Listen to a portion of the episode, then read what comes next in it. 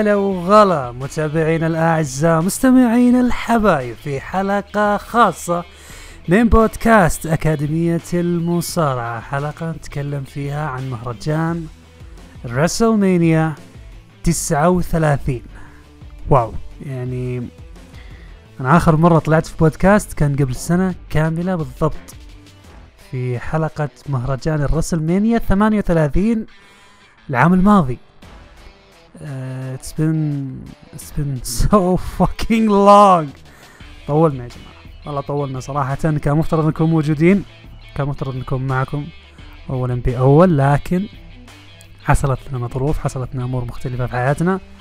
تغيرت أشياء كثير مرينا بمراحل مختلفة. لكن آه، بإذن الله عايدين بشيء مختلف. آه، ما there's no promises ما نوعد بأي شيء. لكن في أشياء نخطط لها إن شاء الله بشكل أكبر ونطبخها كذا على نار هادية.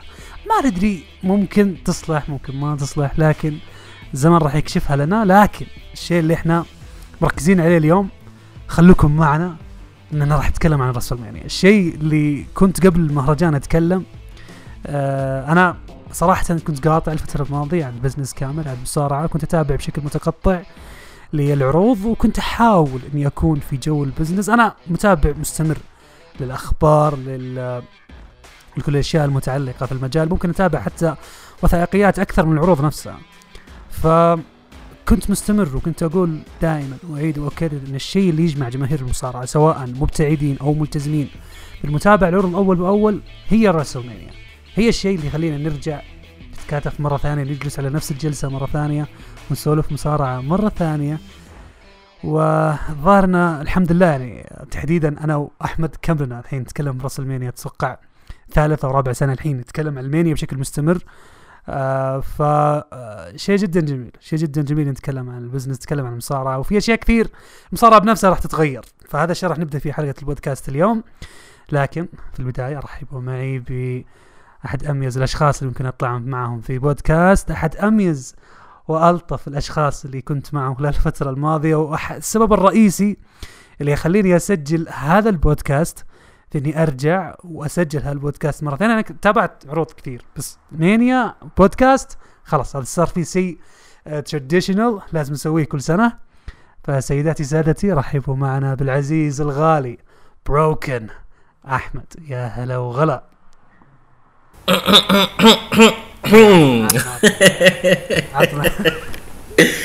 يا أهلا وسهلا Mister King آه الموعد الموعد السنوي خلاص صرنا part-timers نفس إيه. الاندرتيكر ظهر واحد بالسنة هو بالمينيا صار عندنا streak بالضبط.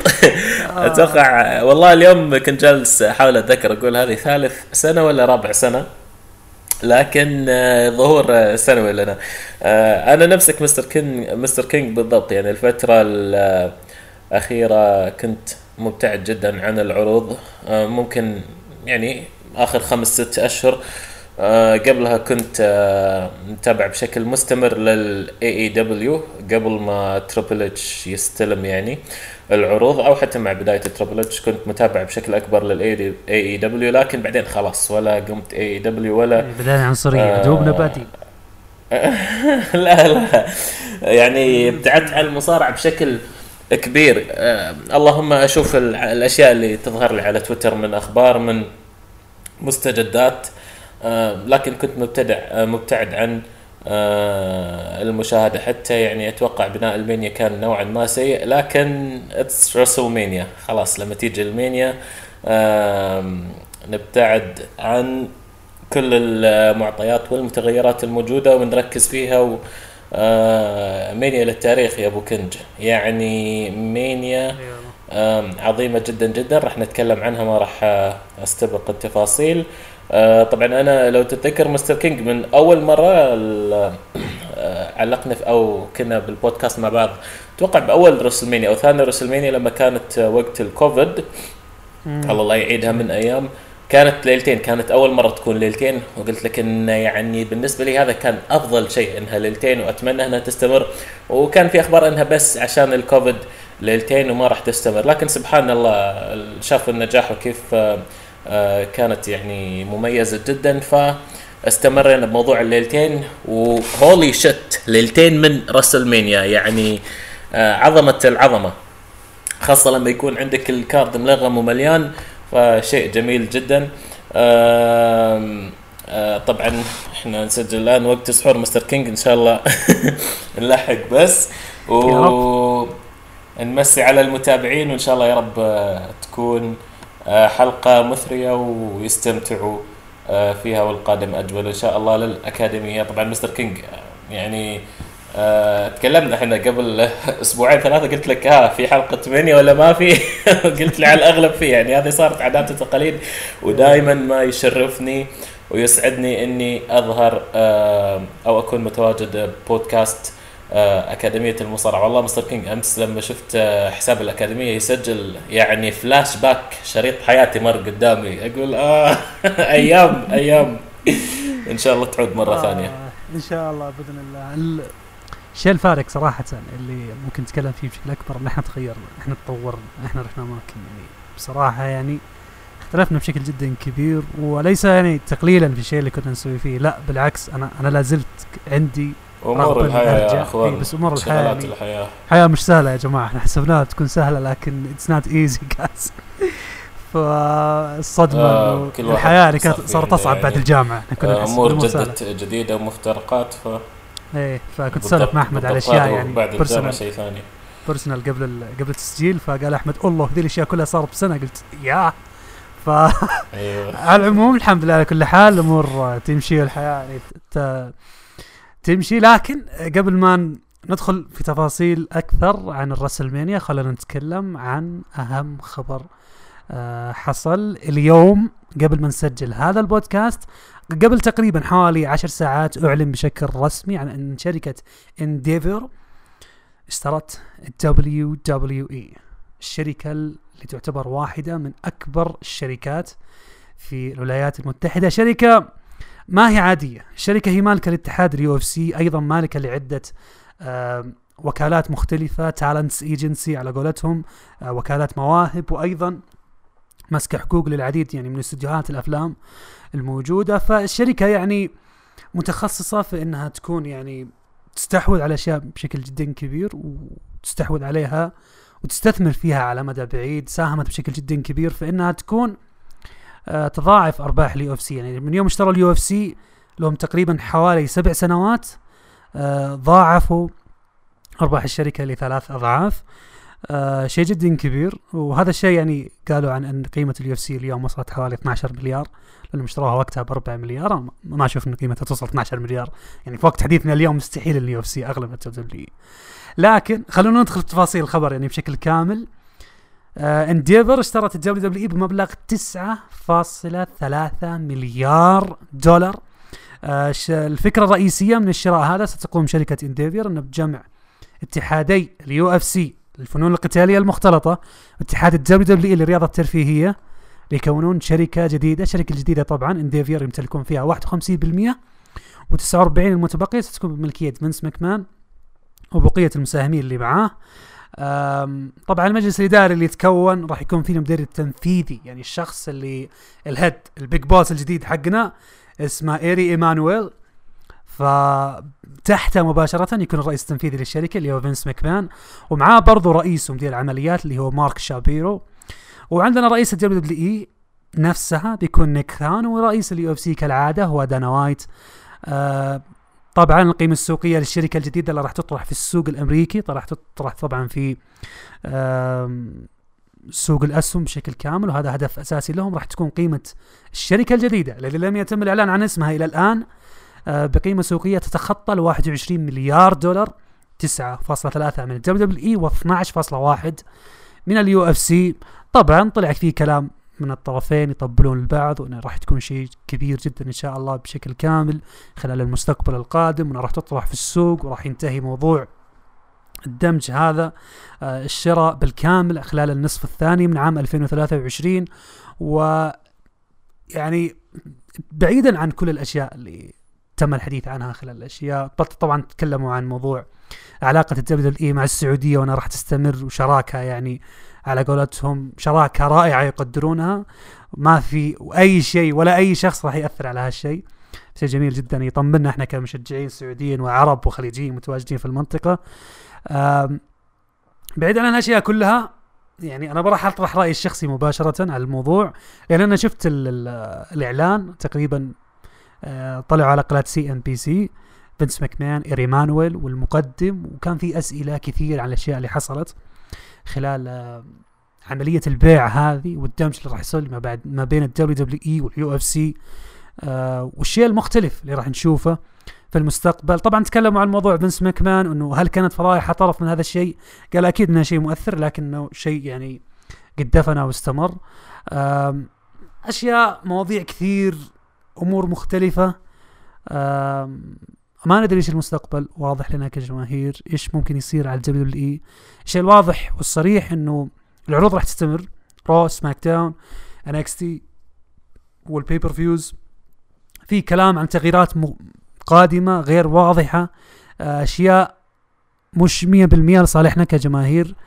آه، شيء غير واضح الشيء غير واضح إلى الآن لكن إحنا متفائلين. إن شاء الله إنها تأخذنا المكان. ممتاز متفائلين بمستقبل ال WWE والمصارعة بشكل عام وإحنا عارفين يا جماعة. إذا قلنا مصارعة نقول WWE. معلش أنا أنا أحب AEW يا جماعة. أحب AEW كثير. بس if we talk about wrestling we talk about WWE ببساطة. فلذلك مرحلة ان تكون W في خطر الأمر يعني يدخل في مراحل كثير. معليش على الاطاله أحمد تفضل عطنا رأيك الموضوع.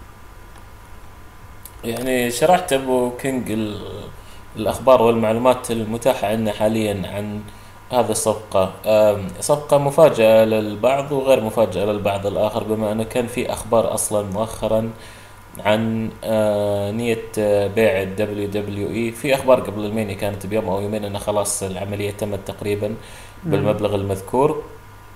آه، شفنا قبل شهر أو شهرين كان في أخبار عن أن صندوق الاستثمارات سعودي لو مو غلطان صح مستر صحيح. كينج صندوق إيه. الاستثمارات آه، افلام نعم آه، أنهى الصفقة بالضبط أنهى الصفقة. مع الدبليو دبليو إي ولكن بعدين طلعت مجرد إشاعات فالنية كانت واضحة للبيع وعودة هي مش إشاعات ترى كلام أمر صحيح ترى آه في المؤتمر اللي- أجل. أو عفوا الإعلان اللي كان آه قال إنه مم. المقدم قال انه السعوديين كانوا مهتمين آم، الشركة المالكة لديزني كانت مهتمة ليش اختاروا انديفر فوضح فينس ليش لا هو هو. الاهتمام أكيد لكن لكن الأخبار اللي ظهرت وقتها إنه لا خلاص العملية تمت وتم البيع إي لا لا فواضح إنها كانت. اي أخبار إي إيه. إي إي فنشوف إيش القادم يعني ممكن ممكن اليوم ناخذ نبدأ بعرض رو طبعا عرض رو راح يبدأ بعد آه، نص ساعة من الآن فممكن يكون في. شوية توضيحات أكثر في أكثر من تساؤل ترى نفس الموضوع طلعت شائعه برضو على ديزني إنهم اشتروهم خلاص already حتوقع حتى كانت صحيح نوفمبر صحيح صحيح. صحيح صحيح. مم. آم، فالفكرة هي أو علامات الاستفهام إيش إيش راح يصير بالعروض؟ هل أوكي العروض مستمرة لكن بنفس الطريقة. آم، هل الأسماء اللي تم الإعلان عنهم بالمناصب الإدارية راح يستمروا لفترة ولا بس آه، لمجرد فترة بسيطة يعني؟ هل راح يتغير الأسلوب الترفيهي للدبليو دبليو إي؟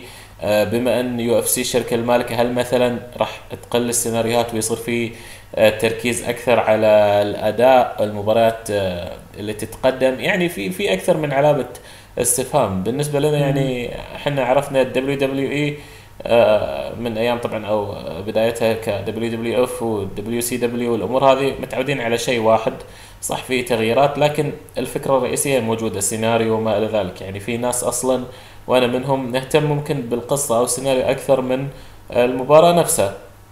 وغير عندك طبعا إن في قصة أصلا تكون داخل المباراة فنتمنى هذا الشيء ما يتغير وممكن يكون في يعني تطور أو لمسة إضافية. نشوف راح راح توضح معنا الصورة.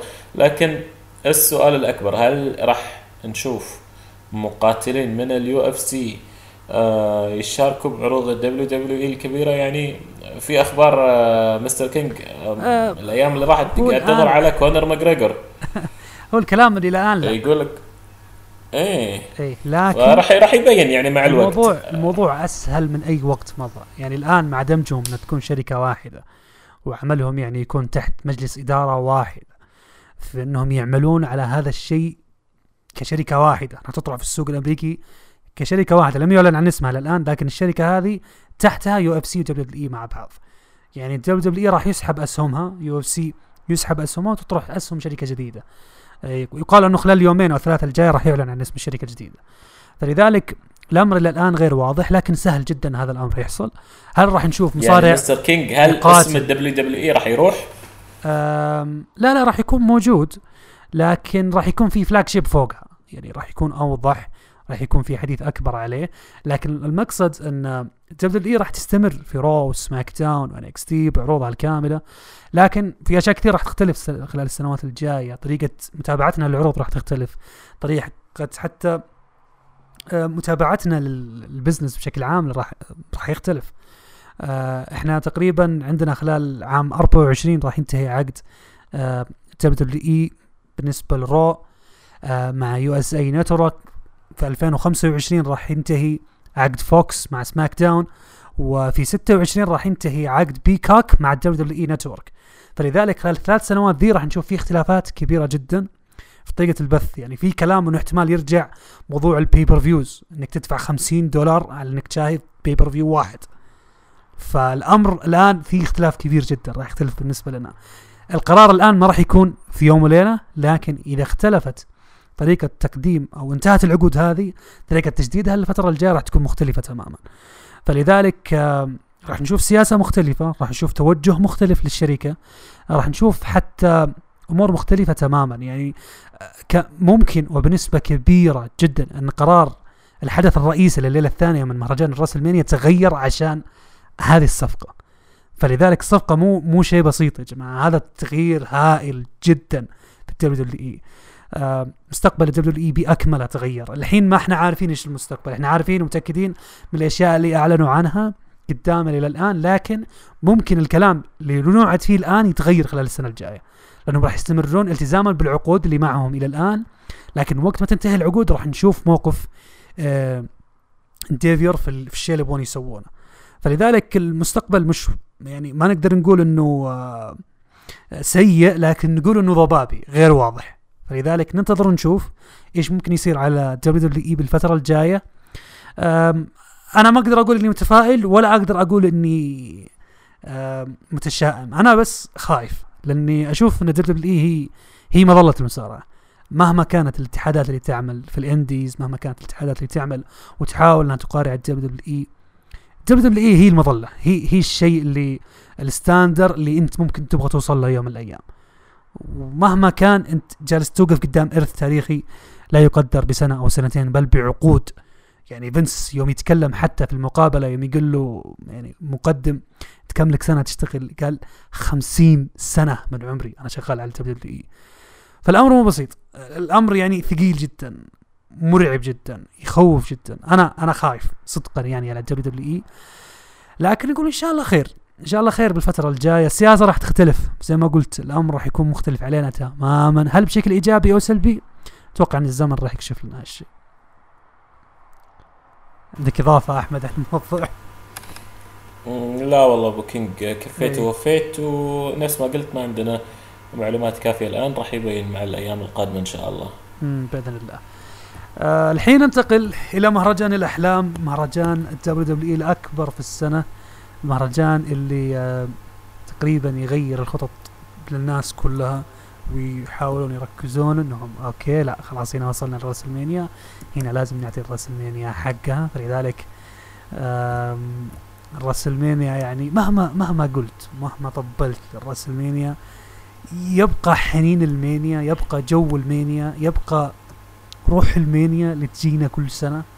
يعني حرفيا المقدم الافتتاحية يقول and now WWE presents WrestleMania. شعور مختلف. شعور مختلف في كل سنة. يعني أشوفه أقول يا مرت سنة على الشيء اللي أحمد تبغى تشرح؟ شيل تكلم شوي. والله. أنا أنا جالس أسمع فيك وسرحان بتخيلاتي بالكلام اللي جالس تقوله يعني على الميديا. فعلا آه، تحس خلاص نفس أنا متعود كل سنة لما تيجي ألمانيا أكتب هابي رسل مانيا داي هو فعلا نفس العيد لعشاق المصارعة. اليوم اللي قولة واحد من الشباب نهائي دور الأبطال. حقكم. بالضبط. كأس العالم يا رجل. انت مو إيه. نهائي الأبطال. بس سنوي بشكل سنوي.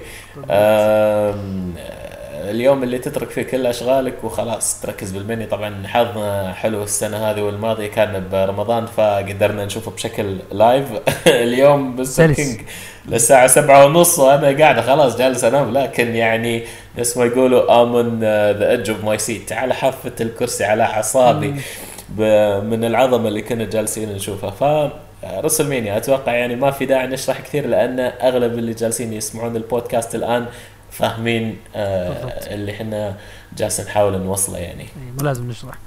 فلذلك خلونا ندخل على مهرجان ال WrestleMania 39 آه المهرجان طبعا آه أقيم في مدينة إنجلوود كاليفورنيا بملعب SoFi Stadium الذي يتسع لأكثر من 80 ألف آه مشجع. طبعا هذا الملعب أحد الملاعب الرسمية لكأس العالم.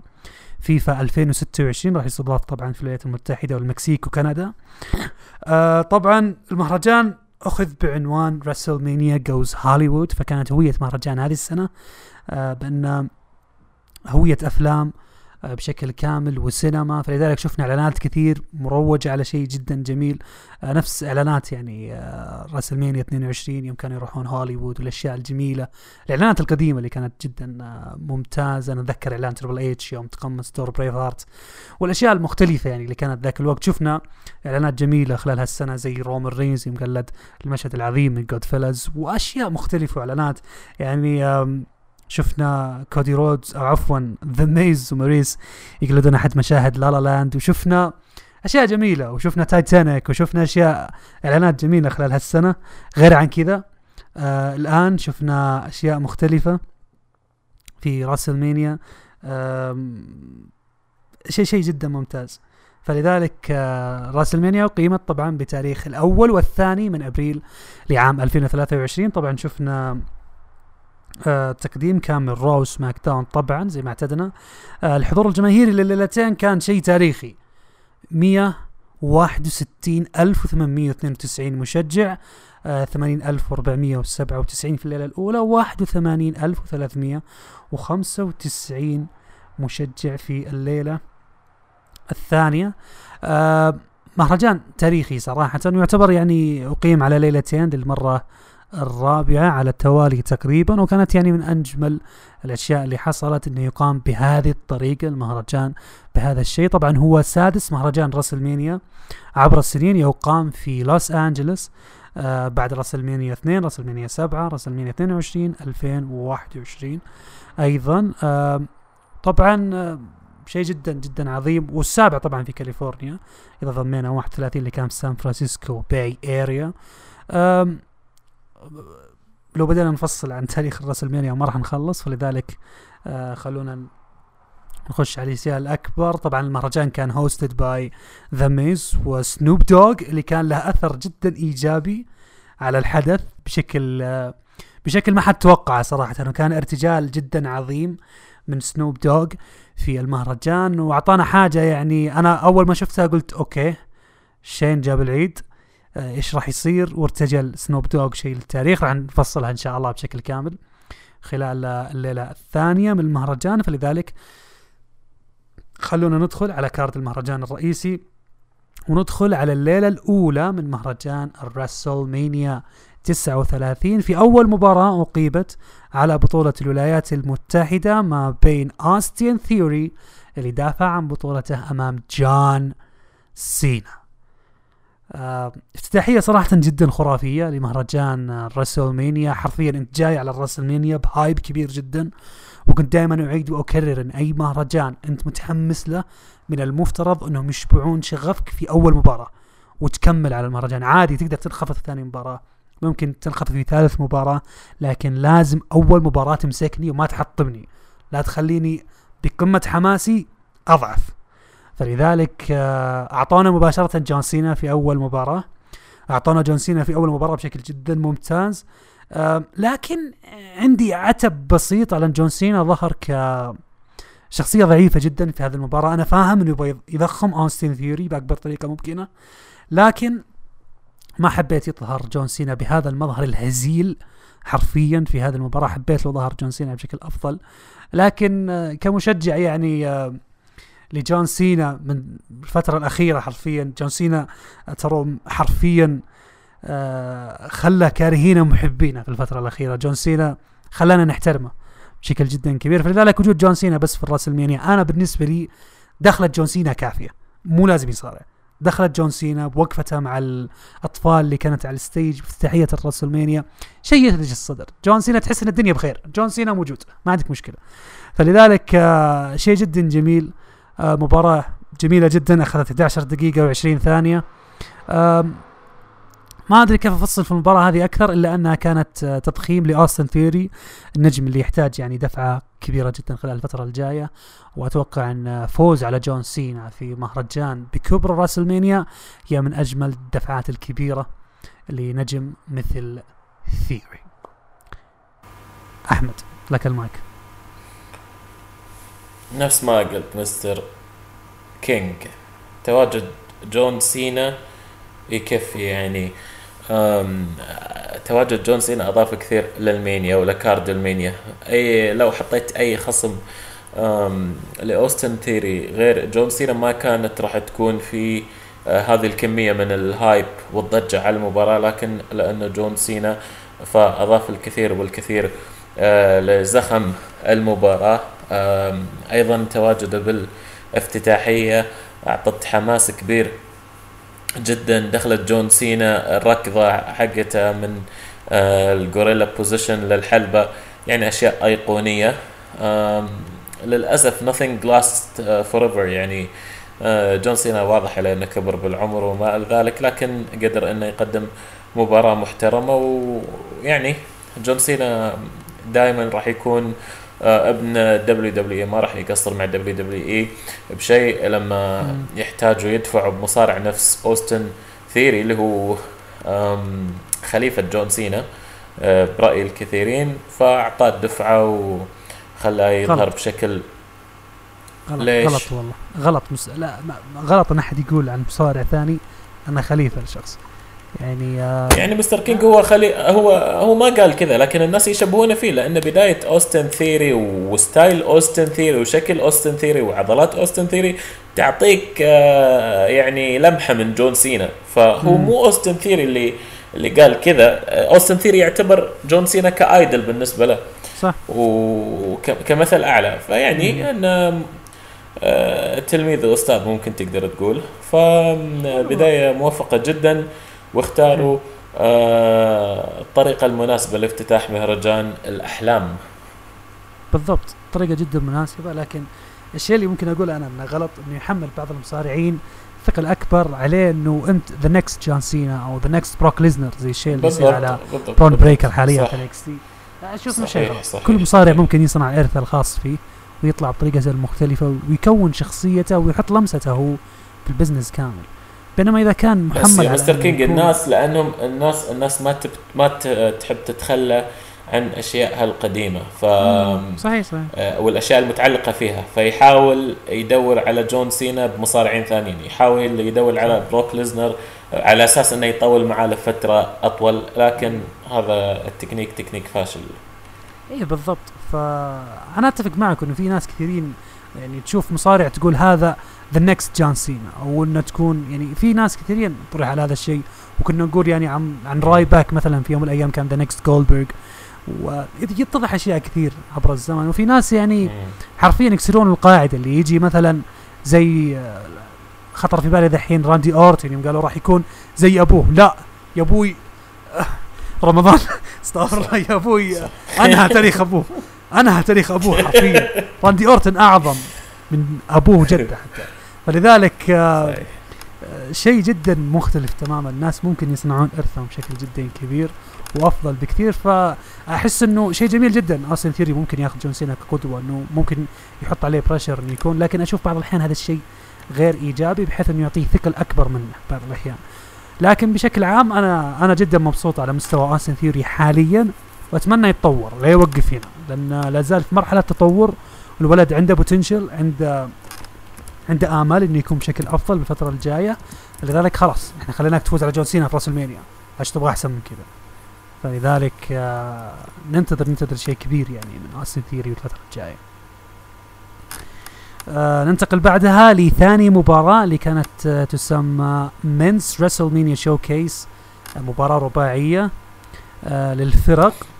آه مباراة استعراضية أقيمت ما بين أربع فرق ستريت بروفيتس مكونة من أنجل داكنز مونتيز فورد برون سترومان ريكوشي وأيضا فريق الألفا أكاديمي تشاد جيبل وأوتس وفريق الفايكنج ريدرز إريك ايفر وكانت معهم فالهالا اللي هي سارة لوغان آه وانتهت المباراة طبعا في ثمان دقائق ونصف. أنا ما كنت محمل على هذه المباراة ابدا ما كنت معطيها يعني ثقل كبير جدا ولكن متأمل فيها بشكل جدا كبير. لكن ثمان دقائق كانت جدا جميلة أعطتنا spots جدا خرافية. اعطتنا لقطات جدا جميلة. ممكن ناس كثيرين يقولون المباراة هذه كانت هبد مفترض إنها ما تكون يعني آه في آه مهرجان بثقل ال WrestleMania زي صالح أبسوليت اشكر على الفيديو اللي سواه على اليوتيوب آه وقال إن هذه المباراه المفروض تكون في Raw أتفهم هذه وجهة النظر بشكل كامل لكن المباراه حلوة يا جماعة. مباراة تستحق المشاهدة. وبعدين ما طولت. هذا الجميل إنها كانت أقل من عشر دقائق وكانت سريعة تحس إنه non-stop action فلذلك المباراة ظهرت بشكل جدا ممتاز رغم الختامية يعني إن ال Street Profits فازوا بطريقة يعني ما حبيتها بشكل جدا كبير لكن يعني خلى الجماهير ينبسطوا ليش ما حبيت الطريقة Mister King؟ الطريقة أنا يمكن ما أبغى Street Profits يفوزون كنت أبغى أشوف شيء مختلف آه كنت أبغى أشوف آه حتى لو كان لمسة مختلفة في هذه المباراة. المباراة ما عليها اهتمام يعني إذا ما حطيت شيء فريد من نوعه في هذه المباراة ما حد راح يعطيك وجه ببساطة. فنفس الشيء صاير ترى حتى على الليلة الثانية في مباراة ال women's showcase على قولتهم. ما في شيء يجذبك. يعني أنا عارف إنك جامع لي كل ال roster مع بعض تبغى تعوض مباريات Andre the Giant بإنك تخلي المصارعين يأخذون لحظتهم في ال WrestleMania برغم انهم اقاموا المباراة في SmackDown الماضي. لكن ما حسيت المباراة لها هدف. فلذلك ما في ما في ارتباط لي كمشجع في هذه المباراة. ليش ما أحب ليه احب هذه المباراة فقط على مستواها. مباراة المصارعه إحنا عارفين ما هي مجرد مستوى على الحلبة. مباراة مصارعة أكثر من كذا. فلذلك مباراة بدأت وانتهت بطريقة يعني قلت عادية. تمنيت يكون في شيء يعني على الأقل يستمر إلى عداوة مستقبلية. ما في شيء. يعني مباراة ما تطلع منها بأي شيء. إيش رأيك؟ أنا ممكن أختلف معك مستر كينج شوي لأنه صعب كل مباراة تبني لي عليها قصة، ثاني شيء أنت يعني لازم بالمنيا يكون في عندك تنوع بالمباريات، المباريات الفردية، المباريات اللي اللي تكون تجميع مثلا أكثر من فريق نفس هذه اللي شفناها بال tag team أبوي كني اتابع آه New Japan. ما أدري إيش السالفة. يعني يعني Mister King هو لما لما يكون معليش والله مو اسلوبنا ذا لما يعني متعودين إحنا بال Mania يكون في عدة فرق يعني أكثر من فريق يلعب. فخاصة إن الكل يحاول ياخذ الفرصة. بالنسبة لي أشوف مباراة tag team من هالشكل أفضل من إني أشوف مباراة أندريا العملاق أفضل أفضل التكريمية. بالضبط. بالنسبة لي للأمانة كانت يعني أنا نفس ما قلت لك مو متابع بشكل كثير آخر فترة. فكأداء كمتعة بالمباراة استمتعت فيها. مباراة كلها اكشن ما كان في تمطيط وبداية خفيفة ومش عارف إيش لا على طول. دق بدق دخلوا بعض كلاتهم المصارعين. بالنسبة لي أنا حبيت الفنش حبيت كيف يعني نهاية المباراة كيف قدر إنه من اللي نط عليه من الزاوية على على خوي مونتيز ريكوشي ذكرني؟ ريكوشي. كيف سوى ال finisher حقه وبعدين آه قدر إنه يصده بركبته وبعدين ظل على ركبة آه خوي مونتيز فورد وبعدين مونتيز فورد اعطاه ال frog splash. يعني بالنسبة لي كانت نهاية جميلة. فيعني أنا المباراة للأمانة عجبتني. حسيتها okay حلو. مباراة تدخلك بالجو شوي شوي أكثر هم من مباراة سينا وثيري اللي كان فيها يعني نوعا ما دراما وأكشن بداية ممتازة لكن هذه خلت سرعت شوية العرض. يعني حسيتها كبداية موفق ترتيب المباراتين اي تحديدا مباراة قوية إلى مباراة أخف شويتين. كانت جميل ترتيب المباريات يعني بشكل عام في المهرجان كان خرافي سواء في الليلة الأولى أو الثانية. احقاقا للحق Triple H مخمخ على السكريبت. جد. المباراة الثالثة مباراة فردية تصفية الحسابات ما بين سيث freakin' رولينز أمام لوجن بول. آه طبعا المباراة بدات بدأت بشكل جدا ممتاز. طبعا سيث رولينز قبل المهرجان غرد تغريدة. قال اليوم بيكون في أكثر من سبعين ألف مشجع. ابغاكم تغنون أغنيتي. فأنا أمانة شفت التغريدة وقلت آه لازم نركز مع أغنية سيث اليوم. وحرفيا الجماهير ما قصروا مع سيث. يعني من من السيمفونية اللي في البداية لين إخفاقها بعدين في النهاية وبعدين بداية الأغنية والجماهير إنهم مستمرين على الأغنية كان شيء جدا عظيم. دخلة لوجن بول كانت جميلة جدا بال zip line من فوق الحلبة. آه كان في واضح إنه safety procedures كثيرة مرة على الموضوع. يعني ما أدري نتكلم عن ال safety في الموضوع ذا بزيادة لأن everybody knows. لكن كان واضح إن لوجن بول يعني مربوط من كل الجهات المختلفة. آه وقيمة المباراة مباراة كانت جدا جدا جميلة. اخذت 16 دقيقة و15 ثانية. آه اتضح خلال نصف وسط المباراة أن الشخص اللي لابس لبس آه المشروب Prime الخاص في لوجن بول هو KSI شيء شيء جميل صراحة نشوف KSI في WWE صراحة.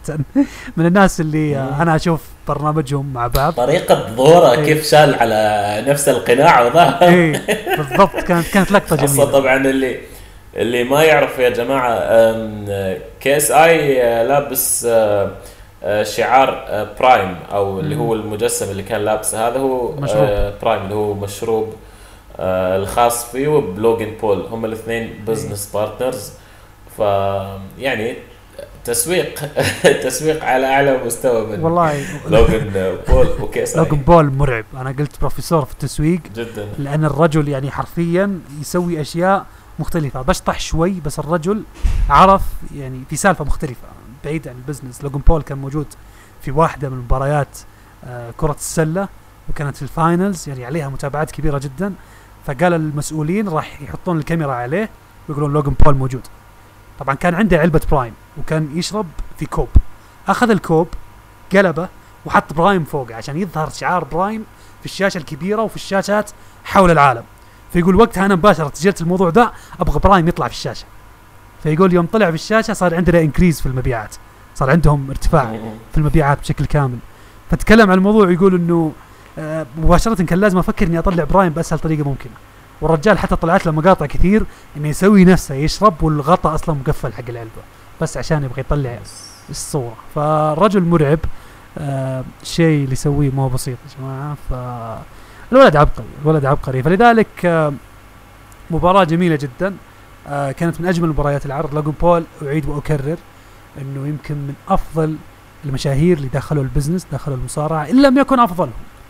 ما ودنا نراهن يعني بشكل كبير جدا. لكن في في كارهين كثير لوجن بول لكن أنا أحكم على الشخص داخل آه الحلبة. الرجل متمكن بشكل مرعب. وال spot اللي كان في الرويال رامبل الماضية كان شيء للتاريخ وحتى مبارياته الماضية مباراته مع رومان رينز كانت حاجة للتاريخ. الرجل ما هو بسيط الرجل متطور بشكل مرعب. بالضبط كنت بقاطعك وأقول لك إذا ما كان أفضلهم أصلا.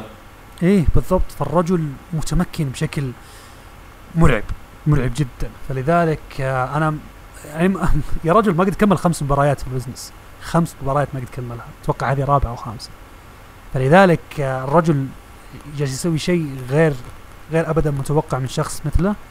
ونجي على الطرف الثاني سيث يعني جالس يغرد لحاله. يعني آه سيث في الفترة الماضية جالس يسوي شيء جدا عظيم. آه سيث كأنه يطبخ على نار هادية جدا إنه يكون مواجه رومان رينز القادم. هو الشخص الوحيد حاليا في ال roster اللي رومان رينز ما ثبته. فلذلك سيث كأنه يطبخ لرومان في فترة ما قادمة. مش واضحة لكن راح نشوف. سيث رولينز راح راح يضارب أو راح على قولتهم they will cross roads اللي راح تلتقي طرقهم بالفترة الجاية متى ما إحنا عارفين. لكن الله يهدي رومان يعني. راح نتكلم عنه بعدين لكن آه أنا طربان على سيث رولينز وعلى الشيء اللي يسويه حاليا لكن أشوف إنه لا زال عند سيث يقدم شيء أكبر. فبإذن الله نشوف شيء جدا كبير الفترة القادمة الاثنين. آه بعدها أقيمت آه مباراة نسائية 6 man tag team match تريش ستراتس ليتا بيكي لينش واجهوا ال Damage Control بيلي داكوتا كاي ايو سكاي اللي هي شراي سابقا وانتهت المباراة طبعا بفوز تحالف تريش ليتا بيكي مباراة أخذت 14 دقيقة و40 ثانية. أمانة أنا ما شفت المباراة آه ولا كان عندي اهتمام إني أشوفها صراحة. آه ما شفت الدخلة اللي كانت أبيض وأسود؟ كانوا يحاولون يورونا شيء مختلف. بس ما ما أدري. أحمد شفت ما المباراه مباراة بسيطة يعني. ما إيه للأمانة شفتها وأنا جالس آكل يعني كل شوي كذا. وأنا جالس أحضر بالسحور شوي كل شوي ألقي مم. نظرة عليها. مباراة لطيفة ما أتوقع يعني فيها شيء. ما حتى ما فيها سبوتات آه، ذاك الزود. بس يعني هي عودة آه، ليتا وترش. آه، وتواجدهم آه، كتكريم لهم ممكن يعني مو أكثر آم، يعني هذه المباراة أعطونا كذا شوية ت- راحة ناخذ break من الثلاث مباريات. الأولى إيه. أنا كنت أتسحر والله وقتها أمانة يعني. ما ما كان عندي بالضبط. أشوف المباراه بالضبط ف okay مباراة على قولتهم حرفيا okay ما, ما, راح تزيد ولا تنقص آه بعدها أقيمت آه، مباراة فردية طبعا المباراة اللي كانت آه، بعنوان أب ضد ابن ري ميستيريو واجه ابنه دومينيك ميستيريو في مباراة فردية انتهت خلال 14 دقيقة و55 ثانية. آه الدخلتين كانت جميلة جدا للاثنين ري ميستيريو واخذ دخلة جدا ممتازة. عظيمة دخلت هوية ري ميستيريو عظيمة ممتازة. قليلة فيها حتى مع جدا. سنوب دوغ. آه مع سنوب دوغ بعد بسيارة إيدي جاريرو بعدين سمعنا إنها دي viva la raza دي أو لأول دبل مرة.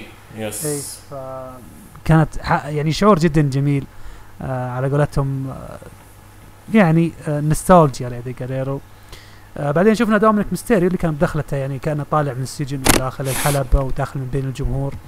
في استثمار كبير جدا على دومينيك ميستيريو وأنا غردت تغريدة طبعا خلال العرض. قلت دومينيك ميستيريو استحق كل الدفعات كل الفرص اللي جاته. لذلك الزمن كشف لنا دومينيك استحق وتواجد sorry ما قاطعك مستر كينج بس تواجده بعصابة ال Judgment آه، فين بالور.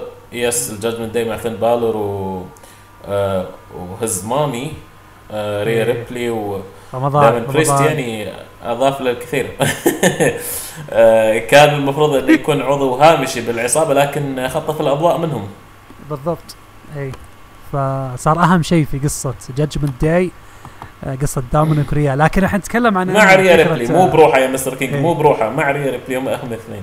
والله كلام في الخاطر. بس إن. اللي اللي اللي نتكلم فيه يعني الأمر إن قصة يقول لك دومينيك وريا بكوا قبل ما يدخلون مبارياتهم. أوه. I'm serious والله صدق قرأت خبر عن الموضوع ذا. فكانوا يشوفون شيء كبير مرة لمسيرتهم في انواع كثير البكاء بس المبدأ إن المباراة يعني ظهرت يعني بشكل جدا ممتاز.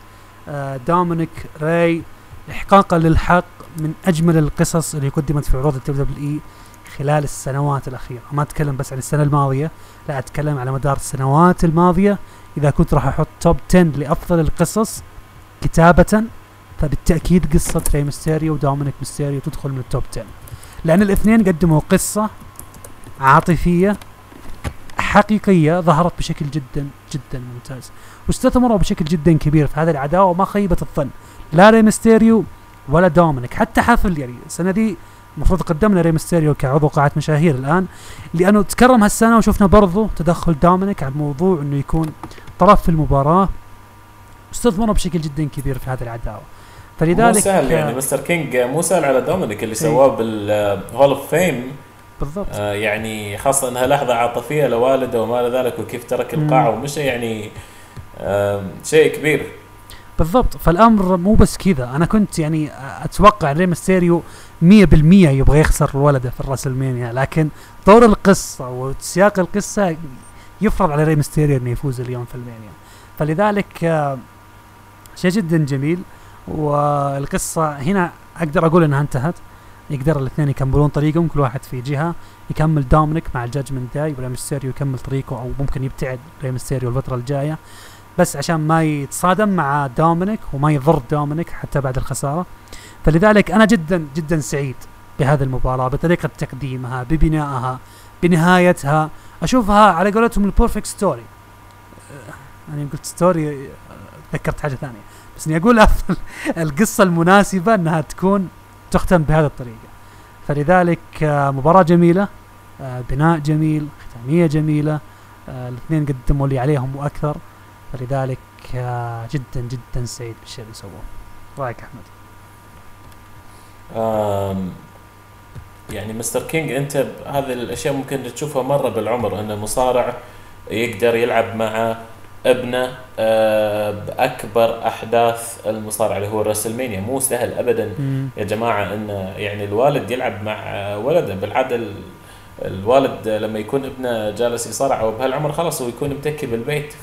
فيحسب لري ميستيريو. بالنسبة لي أكبر Hall of Fame أو أكبر واحد من الأساطير أو من ال old generation عمرا اللي وأفضلهم اداء اللي يقدر يقدم يعني يظهر بهالشكل. عمره 48 سنة ري ميستيريو في. مصارعين بهالعمر يكونوا خلاص على وشك الاعتزال أو يكون بنهاية مسيرته. ف ري ميستيريو محافظ على نفسه بشكل مرعب.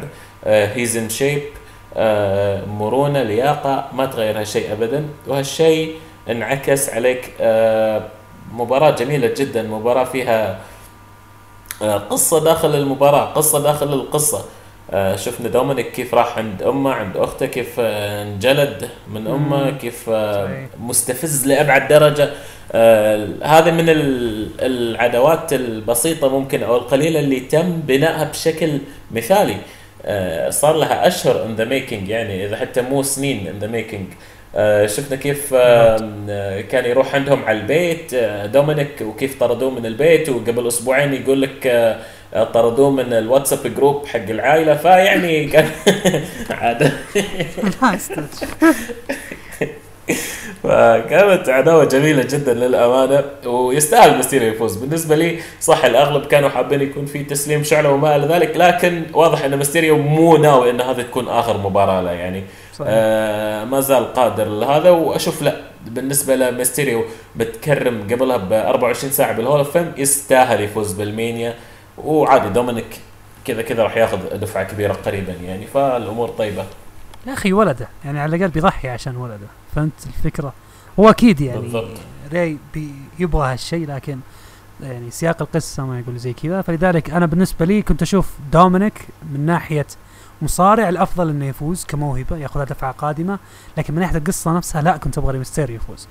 فلذلك آه، انبسطت كثير على فوز ريمستيريو خصوصا إنه يقدر كذا يكمل القصة ويقفلها بهذا المكان وإنه ما يحلبون القصة أكثر الفترة الجاية. بعدها أقيمت مباراة بطولة SmackDown للنساء ريا ريبلي واجهت شارلوت فلير البطلة. وحققت ريا ريبلي بطولة SmackDown للنساء لأول مرة في تاريخها. المباراة استثمروا فيها طبعا تقريبا هذه ثاني أطول مباراة في المهرجان في الليلة الأولى تحديدا. مباراة أخذت أخذت وقت كبير جدا واستحقت صراحة هذا الوقت لأن ال- البنتين حرفيا آه، أعطوا الشيء الثقل الكبير لهذه المباراة وطلعوها بشكل جدا كبير.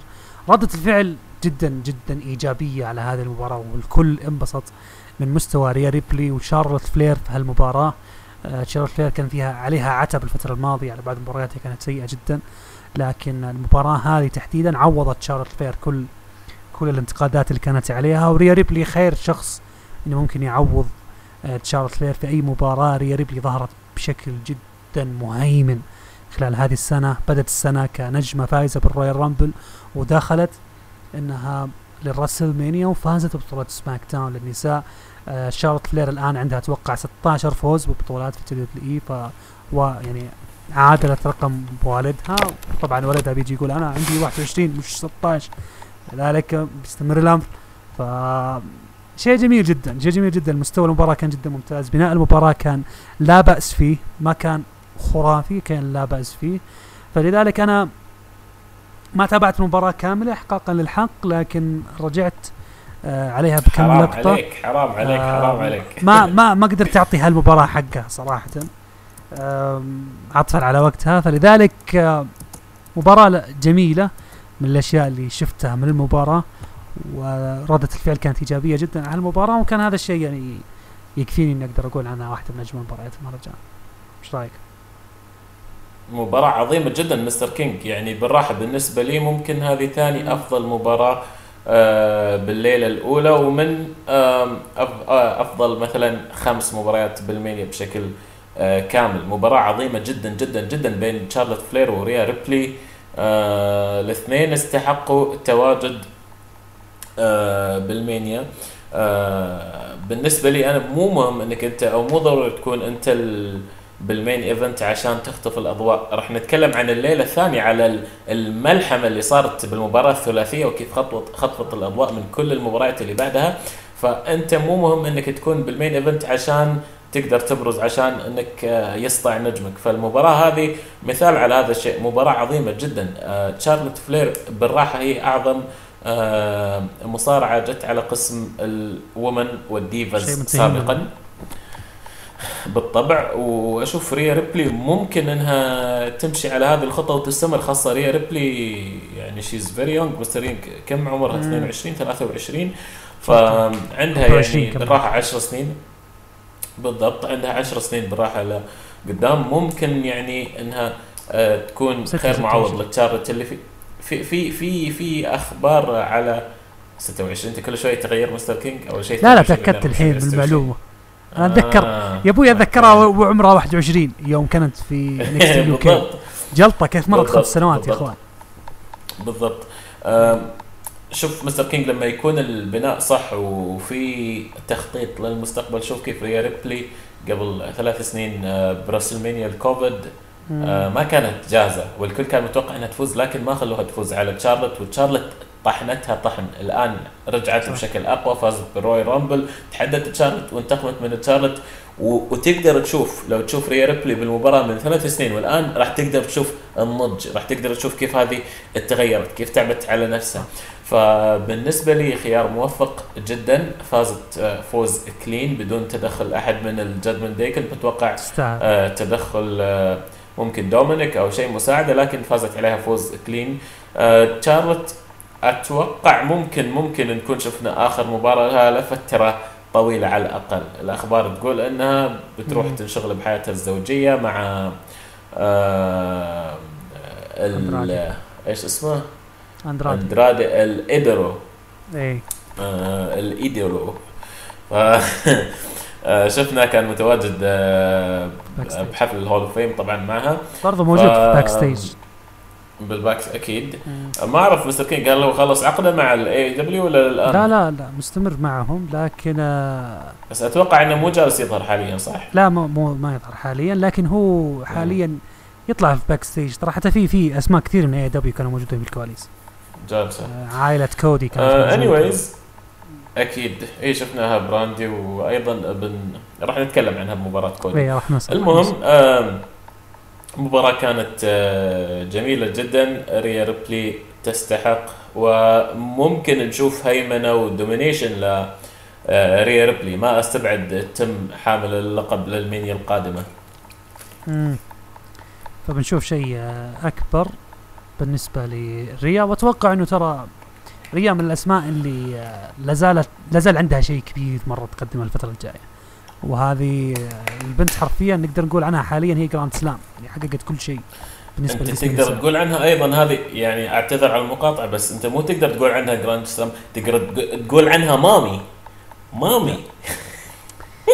يا الله. يا رجل رمضان. رمضان يا ابن يا يا مستر كينج يقول لك يقول لك بعد العشاء افعل ما تشاء. انت متسحر شكلك مروق من الله خير أنا لا يا مستر كينج إيش فيها كلمة mami؟ يعني أم أم أم mother إيه. mami mother أم. امم صحيح. فيقول لك يا يعني يا الله يهديك لا، إن شاء الله إذا سجلنا بودكاست بعد رمضان لنا لنا نقاش مطول على الموضوع ده إيه إيه. إيه إيه. هذا ضروري هنا هنا لازم يكون بلس زيتين عشان نقدر ناخذ راحتنا. فالامر الأمر يعني بشكل عام يعني آه أنا عندي روز ما اكسرها في رمضان ذا فلذلك إن شاء الله إني مكمل يعني.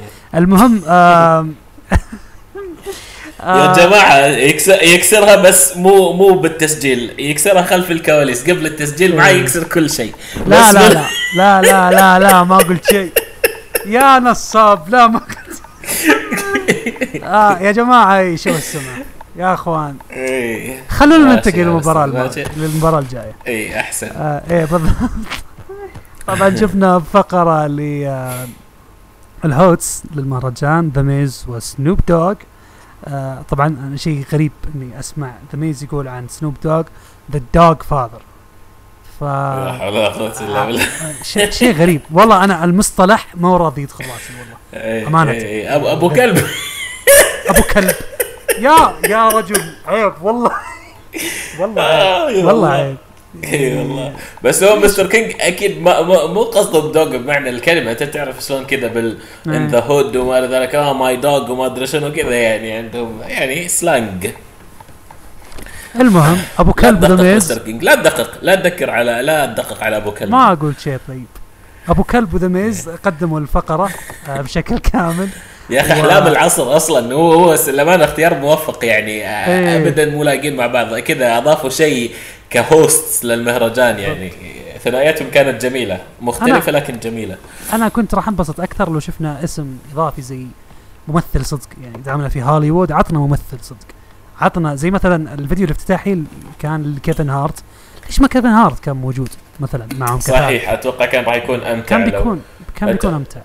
حلوة لو أبو كلب وكيفن هارت أو أبو كلب أو كيفن هارت وذا ميز كانت بتكون حلوة بالضبط فلذلك راح كانت راح تطلع بشكل أجمل بكثير لكن أبو كلب صراحة فرض احترامه علينا آه، بشكل إيه. جدا كبير في الليلة الثانية ظهر وانت وكان إيه. ال ride حق ماستيريو اي بالضبط ففي الليلة الثانية أنقذنا بشيء للتاريخ فلذلك راح نتكلم عنها بشكل أوسع في فقرة شين اللي جاب ام أم إيه. العيد آه طبعا أبو كلب خلى ذا ميز يواجه آه شخص مم. في open challenge وقال ما حد درى لكن الآن راح نخلي ال open challenge قدام العالم.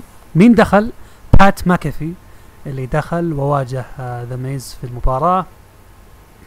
آه وقيمة مباراة سريعة أخذت 30 ثلاث دقائق و40 ثانية. آه مباراة سريعة لطيفة على الطاير حق الضحك حقت casuals نقدر نقول. المباراة تعرف ال break الخفيف اللي ما قبل ال main event؟ كانت حاجة حلوة. خ- حرفيا لو اخذنا مباريات ريا وتشارلوت. خاصة بعد مباراة شارلوت وهذا. فالتجهيز كان صعب ان ندخل مباراة الحدث الرئيسي بهالشكل. آه لكن كان break جدا خرافي. آه مو break جدا خرافي نقدر نقول انخفاض في مستوى في مكانة. فلذلك كانت مباراة لطيفة جميلة. آه ما أدري عندك تعقيب على الموضوع؟ ابدا. ممتاز. أوه. shit وصلنا لل main event. مباراة الحدث الرئيسي على بطولة الفرق الموحدة الأوسوس من البلود لاين يدافعون عن بطولاتهم أمام كيفن أوينز وسامي زين. يا إلهي. صدقا يعني يا إلهي. إن كنا راح نتكلم عن بناء قصة. شيء كبير يا عمري. إن كنا راح نتكلم عن مباراة. إن كنا راح نتكلم عن أسماء. إن كنا راح نتكلم عن ختام. إن كنا راح نتكلم عن جو عام. إن كنا راح نتكلم عن حضور جماهيري مهيب. كان واقف خلف أوينز وسامي. سامي زين خلال الفترة الماضية قدم واحدة من أعظم القصص خلال السنوات الأخيرة. أنا بالتأكيد إذا قبل شوي كنت أقول ميستيريوز ممكن ياخذون ال top 10 أنا متأكد إذا جيت لل top 3 راح أحط سامي مع البلود لاين فيها. لأن سامي ما قدم شيء هامشي أو شيء عادي إنه يقدم من أي مصارع آخر. لا. سامي زين قدم لنا قصة على long term على على فترة طويلة كانت قصة تطبخ على نار هادئة. إحنا كناس يحبون أفلام ومسلسلات. نحب دائما سالفة بناء الشخصيات وتقديم القصة بشكل ممتاز وأنك تبدأ تبني لي الشخصية إلى أن تصل إلى ال peak إلى قمة الشخصية. ونعظم شخصيات عظيمة زي آه، والتر وايت في بريكنج باد. ونعظم شخصيات مختلفة لأنها كتبت صح وبنيت صح إلى أن وصلت إلى قمتها. سامي زين وصل إلى قمته. سامي زين وصل إلى القمة. ما قبل الراسلمانيا وكان داخل. سامي زين لو دخل على بطولة الدبليو دبليو اي كان بنسبة كبيرة يقدر ياخذها. كان بيوصل لمرحلة untouchable حرفيا. سامي زين وصل ال إلى ال على قولتهم on the top of his career. وصل لمرحلة يعني نقدر نقول إنه في أعظم مراحل مسيرته. أنا جدا مبسوط لسامي جدا فرحان لسامي. أنا ليش مركز على سامي أكثر من كيفن؟ لأن كيفن أخذ لحظات كثير. كيفن أخذ لحظه للتاريخ العام الماضي. يا رجل تصدر مهرجان الراسلمانيا مع ستون كولد ستيف أوستن. كيفن اونز أخذ لحظته. لكن سامي زين ما أخذ لحظته. سامي زين الآن أخذ لحظته بأنه يكون في الحدث الرئيسي لمهرجان الرسلمانيا ويفوز في واحدة من أكبر المباريات المنتظرة خلال السنة. سامي زين كيفن اونز أبطال الفرق الموحدين في مباراة اخذت 24 دقيقة و15 ثانية. أنا أمانة جدا جدا جدا فرحت لسامي زين. كأول مصارع عربي مسلم يتصدر مهرجان الرسلمانيا بل ويفوز في مهرجان الرسلمانيا في الحدث الرئيسي. مباراة للتاريخ مباراة جدا عظيمة كمستوى كقصة. مهما تكلمت عن نواحي كثيرة في هذه المباراة من ناحية قصة كبنائها ومن ناحية كمستوى على الحلبة وكيف إنهم ختموا قصتهم بأفضل طريقة ممكنة. واضح إن القصة راح تستمر الفترة الجاية لكن كختام في الرسلمانيا كان نقدر نقول بيك أو قمة لهذه القصة. بالتأكيد نقول إنهم وصلوا لمكان جدا عظيم لمكان جدا يثلج الصدر لسامي زين وكيفن اونز وأيضا الأوسوز اللي يعتبرون أحد أعظم الفرق خلال الفترة الماضية. أنا يا جماعة طبلت بما فيه الكفاية لهذه المباراة. يستاهلوا يستاهلوا يا مستر أتوقع إني ما أقدر أعطيهم والله يستاهلوا التطبيل هذا. فلذلك أحمد خذ مايك. يعني إذا ما طبلت آه، لهالمباراة وللعظمة اللي شفناها بال main event راح تطبل حق إيش يا مستر كينج؟ مباراة جميلة جدا. البناء البناء البناء. يعني ولا فيلم آه، من أفلام هوليوود. للأمانة هذه المانيا موفقة جدا إنها بهوليوود لأن القصص والسيناريوهات والسيناريوهات اللي كانت حاصلة فيها فعلا سيناريوهات هوليوودية. سامي زين فعلا كان ممكن يكون قصة نفس قصة كوفي مانيا كان ممكن يكون قصة للتاريخ ممكن كان نفس آه، دانيال براين لما كان ال underdog كان يعني underdog in the making ممكن كان يكون أفضل underdog حتى بالتاريخ. وفي ناس كثير فصلوا على كودي لأن آه، كانوا يطالبوا أن سامي زين هو اللي ياخذ الفرصة. لكن سامي زين حصل على اللي يستحقه راح على آه، ال main event آه، الخاص بالرسلمانيا بالليله الأولى مع شريك عمره كيفن أوينز. ولعبوا مع الاوسوس اللي هو يعني جزء من البلود لاين. الاوسوس طبعا أتوقع إذا مو غلطان اطول الحاملين للألقاب مستر كينج ولا لا؟ إيه الفترة الماضية. نعم بالضبط. آخر كم سنة يعني. مباراة جميلة جدا مباراة دراماتيكية. آه شفنا فيها كل شيء. أداء storytelling سبوتات يعني كل شيء كل شيء كان موجود بالمباراة. شرف لنا طبعا آه، انه واحد عربي نفس سامي زين يقدر يوصل ل آه، هال level العالي يعني آه، ما في أعلى من كذا للأمانة أنك تتصدر الرسلمانيا وتقدر تأخذ الألقاب منها. وطبعا ألقاب ال tag team هذه مو ألقاب tag team عادية مستر كينج آه يعني البلود لاين خلوها نفس آه ألقاب رومان رينز. أنت شوف كيف الوضع خلاص ما في أحد قادر عليهم. ف لهم قيمة كبيرة جدا يعني. فمباراة جميلة جدا استمتعت فيها. happy ending نفس ما يقولوا. وكانت خير ختام للليلة الأولى من مهرجان الأحلام. طبعا أنا بالنسبة لي أنا بالنسبة لي مستر كينج يعني راح نتكلم على مباراة رومان وكودي أكيد براحتنا. لكن آه أنا من قبل ما تبدأ يعني المباراة وكذا كنت حاب طبعا أن رومان ممكن آه، خلال المباراة يعني صار ما عندي مانع إذا كودي فاز أو احد بسبب العظمة اللي شفناها لكن بشكل عام آه خفت على آه روب. قلت خلاص شكله راح راح تطير الألقاب شكله بما انه راحت على ال Bloodline شكله بكرة رومان ما راح يشوف الشمس. مرة واحدة. فيعني جميل جدا إن أنت في عندك شيء مرتبط بالليلة الأولى بالليلة الثانية كذلك. فهذه كانت من الأشياء الحلوة بالليلتين. أنت تقعد تفكر وتحلل ومش عارف إيش. فكان جميل هالشيء يعني. شيء جدا جميل. وحرفيا يعني الليلة الأولى أعطتني تشبع كبير جدا. وكنت أقول إنه آه، هذه الراسلمانيا that's not all of it ما انتهينا. يعني مستر كينج سوري بس إذا أنت أصلا ما كان في عندك ليلة ثانية قلت لي ان هذه الليلة راح يكون شيء جميل جدا. عادي كنت راح اكون سعيد لما. شفته. جدا جدا. فلذلك آه، حاجة جدا ممتازة. حمسك أكثر إنه لا زال في شيء. لا زال عندك شيء أكبر. ترى هذا آه، مو كل شيء. بالضبط. إذا هذه الليلة الأولى فما بالك. بالثانية. إي بالضبط. فلذلك آه، كانت خير ختامية. وأنا بالنسبة لي ترى الليلة الأولى كانت أمتع بكثير من الليلة الثانية. لكن الليلة الثانية أنقذتنا بكم شيء خلاها يعني تكون ثقيلة جدا وما خلتني أختار فيورت يعني كان كل ليلة لها مميزاتها. فكذا تقريبا آه، بهذه المباراة آه، انتهت مسيرة الاوسوس التاريخية مع البطولات اللي كانت أطول بطولة أو أطول فترة حمل لبطولة الفرق في التاريخ of all time ب 622 يوم. كأبطال وطبعا عندهم أرقام يعني مختلفة. فعلا الأسس أطول حاملين القاب بالتاريخ. of all time في جميع العصور. جميل.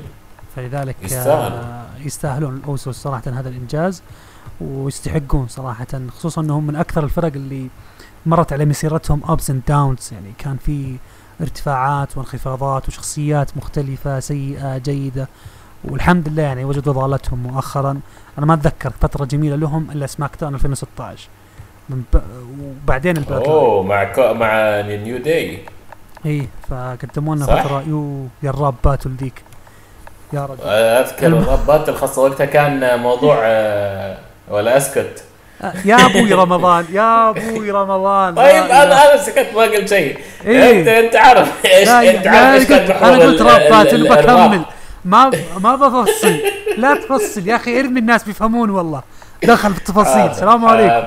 إيه، حاضر. معلش يا أخي صار لي سنة مو مسجل. صار لنا سنة مو مسجلين بودكاست إيه، اعذرني. إيه، إيه، بالضبط. إحنا لازم لازم البودكاست ذا في الصورة حقته نكتب rated PG عشان الكل يقدر يسمع. آه، بهذه المباراة نكون ختمنا الليلة الأولى من مهرجان الراسلمانيا 39 ندخل مباشرة على الليلة الثانية. اللي- على الليلة الثانية. اللي افتتحت بمباراة خفيفة لطيفة ثقيلة الأوزان. لكنها خفيفة الوقت والثقل بروك ليزنر واجه أوموس في مباراة أخذت أربع دقائق و55 ثانية انتهت المباراة طبعا بفوز بروك ليزنر في واحدة من ألطف مباريات بروك ليزنر اللي كانت ضد مصارعين ضخام البنية. لطيف إيه. المباراة هذه لطيفة لطيفة. جدا آه ترى شوف كدا ك ك كبداية افتتاحية لا تقارن أبدا بافتتاحية الليلة الأولى الليلة الأولى أعطتك الشيء اللي يشبع شغفك مباشرة. مم. تمام؟ الليلة الثانية كذا كأنك بادقي ماشي دوبك طالع مباراة آه كيفن وسامي والأوسوس كذا تقول أوكي عادي مو مشكلة عطنا المباراة دي فلذلك تحس إنها شيء آه مو مشكلة. هم هم حاولوا حاولوا أنا لا زلت في ال hype. آه، يخلوها على نفس نفس الرتم. حاول إنه okay الليلة الأولى أعطيتك جون سينا الثانية بعطيك بروك ليزنر. طبعا ال WW تقدر بروك ليزنر وما اعتبرته من الأساطير لكن yep بشكل عام ما أعرف إذا حاب أنت تفصل فيها المباراة ولا لا هل تتفق أنت إن هذه المباراة كانت عقوبة على ليزنر؟ والله أنا مو عارف هو فعلا عقوبة ولا إيش إحنا سمعنا إنه هو كان المفروض مجدول له مباراة مع بري وايت بعدين قالوا لك إن.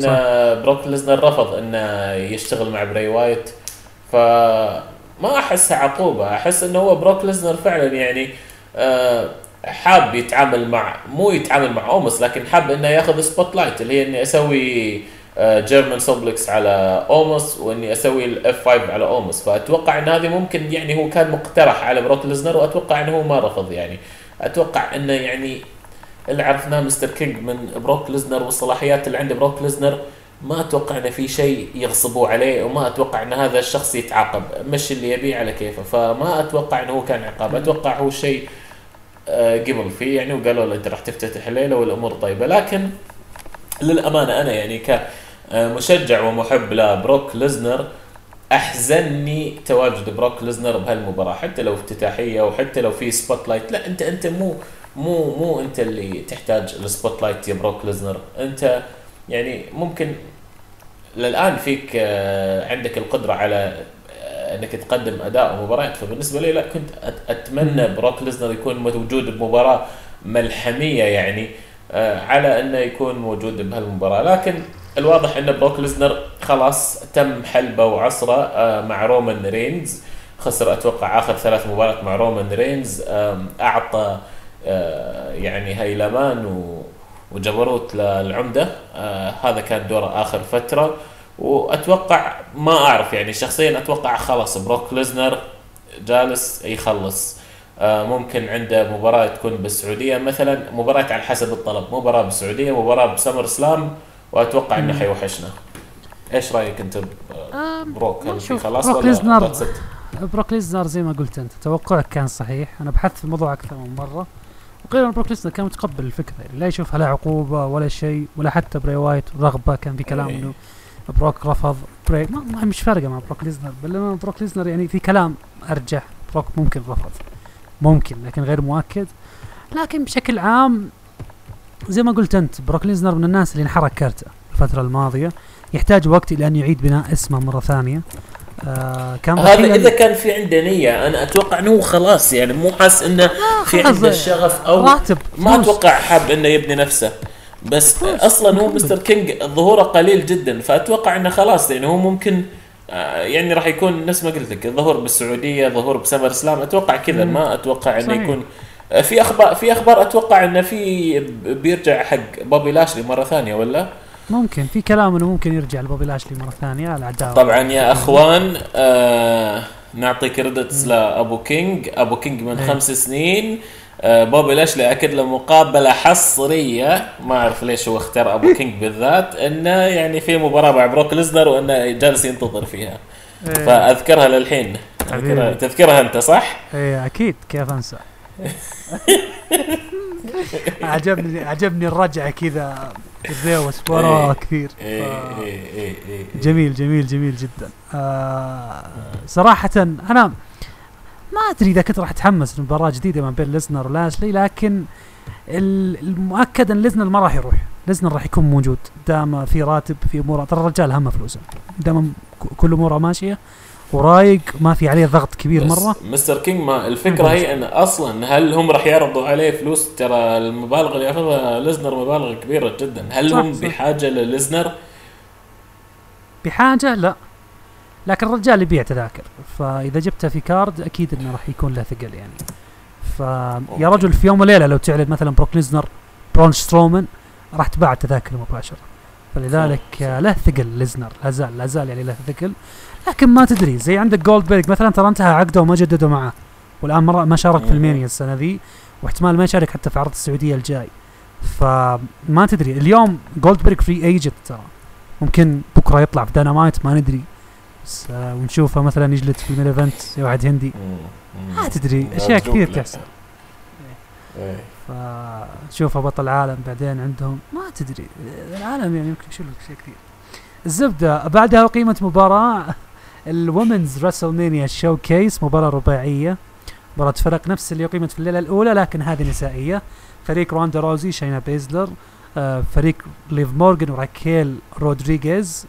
فريق ناتاليا وشوتزي وفريق تشيلسي جرين وسونيا ديفيل انتهت المباراة طبعا بفوز فريق روندا وشينا في مباراة اخذت 8 دقائق و25 ثانية. أتوقع هذه المباراة اللي كانت آه في اللحظات الأخيرة أضيفت الأسماء. السحور. إيه آه بالضبط. أنا بالنسبة لي كانت سحور يا إخوان. كنت أتسحر حرفيا. هذه نفس نفس نفس الليلة الأولى. هم حاطينها بموعد ممتاز حق السحور. كويس يفهمونها يا أخي. ترى شيء جميل جدا. إيه. فلذلك بس أنا اللي اللي أسأله مستر كينج إيه؟ يعني أنا للأمانة كنت مشغل المباراه لكن مو جالس أتابعها وفجأة شفت روندا دخلت وكذا سوت الاخضاع هي أصلا شاركت بالمباراة ولا هي بس دخلت سوت ال finish وخلصت المباراة ولا إيش اللي حصل؟ ما تتوقع انها آه، تعرف ال lazy part-timer حرفيا؟ أيوه هي كذا هي هذه روندا روزي. أنا ما أتكلم عنها lazy تشتغل يعني part-timer يوم ولا يومين في السنة لا. أنا اتكلم إنها تكون lazy داخل الحلبة وخارجها. بالضبط. اي فحسب كلام يعني شون روس ساب. أيوة نفس بروك ليزنر حاليا. اي الصحفي شون روس ساب آه، حق فايتفول يقول روندا روزي ما حاطه المصارعة كمستقبل أصلا. هي جالسه تاخذها شيء يعني يدفع الفواتير ويمشي أمورها بس. اللي هي ما تشوف مصارعة حاجة في حياتها. مع إنه شوف مستر كينج هي للأمانة كبدايتها كان واضح إنه في شغف كان في إثارة وأتوقع شيء طبيعي لأنها انتقلت من ال UFC لل WWE فيعني كبداية وال spotlight وكذا كان شيء جميل. يعني بالنسبة لي كنت حاب صح ما كانت جيدة جدا على الحلبة لكن أنا كنت حاب آه ال streak اللي ماشي فيه روندا روزي و والضجة اللي وصلت فيها للمانيا وعداوتها مع بيكي وشارلت والأمور هذه كلها. لكن الآن واضح إنه ما عنده أي شغف. حطوني بأي مباراة. ما هو بس أي شغف. الأنا مشكلة يا أحمد. الأنا انها تشوف نفسها أعلى من ال business. هذا شيء آخر عن فكرة إنها تكون يعني مبدعة أو إنها تسوي أي شيء في ال business. لا البنت البنت حرفيا متكبرة. شايفة نفسها فوق المصارعة أصلا. إيش المصارعة أصلا عندي وهذا الشيء أثر عليها أصلا. هذا الشيء أثر على عليه بشكل هذا الشيء أثر على مستواها. لأن لأن الحين أنت لو لو تفكر أن تحطها مثلا بمباراة بدل تبدلها مع آسكا أو مع بيانكا بلير أو تبدلها مستحيل. مع ريا ريبلي أو تشارلوت ابدا ابدا ما في مقارنة. ما في مقارنة. ف أوكي يعني شيء شيء غريب. موضوع محزن وعلى نفس السياق يعني, يعني شينا, شينا بيزلر اللي صديقتها مباشرة. لا صحيح بنت صحيح متواضعة صحيح مرة مستواها خرافي مرة وطالعه بشكل جدا ممتاز. يعني على كبر الاسمين يعني نتكلم عن روندا روزي وشينا بيزلر إحنا عارفين إن روندا روزي بسنوات ضوئية كاسم أفضل من شينا بيزلر. أتكلم يعني كأضواء كحتى ثقل اسم لكن شينا بيزلر أفضل على الحلبة أفضل هي مستر شخص المباراه كانت على القاب ولا بس كذا؟ لا لا كذا سوالف. أقصد يعني بدون فائده كذا بس showcase على قولتهم استعراضية للجماهير. yes yes, yes. تمنيت يكون لها لها هدف يعني حتى مباراة الرجال. تمنيت لو تكون يعني على فرصة على number one contender على أي شيء حتى لو كان يكون موضوع المباراة مختلف. مش فقط showcase بعدها أقيمت آه إيه. تعال تعال تعال. بعدها أقيمت مباراة ثلاثية. مباراة ملحمة ثلاثية على بطولة القارات. جونثر. معروف. سابقا بوالتر. دافع عن بطولة القارات أمام شيمس ودرو ماكنتاير. مباراة أخذت 16 دقيقة و40 ثانية من المتعة من الملحمة من الإمتاع من الإثارة من من الأكشن من الطرب من الإبداع. إيش نقول عن هالمباراة؟ يعني واحدة من أفضل مباريات الرسلمانيا اللي شفناها في الليلتين. يعني سلاب فست يعني حرفيا آه ال chops اللي كنا نشوفها في المباراة وعلى قولة شيمس banger after banger after banger after banger في تغريدة طويلة مرة في تويتر يا إخوان. المباراة كانت مرعبة. جسديا الثلاثة طلعوا من المباراة لازم ياخذ لهم أسبوعين نايمين أسبوعين مرتاحين. يعني شيء من صور سيلفي بعد المباراة هو درو ماكنتاير الاثنين طافين بكل ما تعنيه الكلمة من معنى. مباراة أخذت حوالي ربع ساعة شيء شيء يعني يثلج الصدر إن في مصارعين بهذا المستوى. يعني في مصارعين ما يعطونك مباراة بس لا أعطيك جلد جلد بكل ما تعنيه الكلمة من معنى.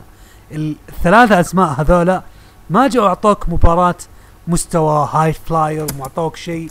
مثلا نقدر نقول إنه بمستوى modern اليوم على مصارعة اليوم لا أعطوك شيء أصول في المصارعة أعطوك شيء تحسه كذا original شيء أصل من أصول المصارعة وأعطوك مباراة للتاريخ.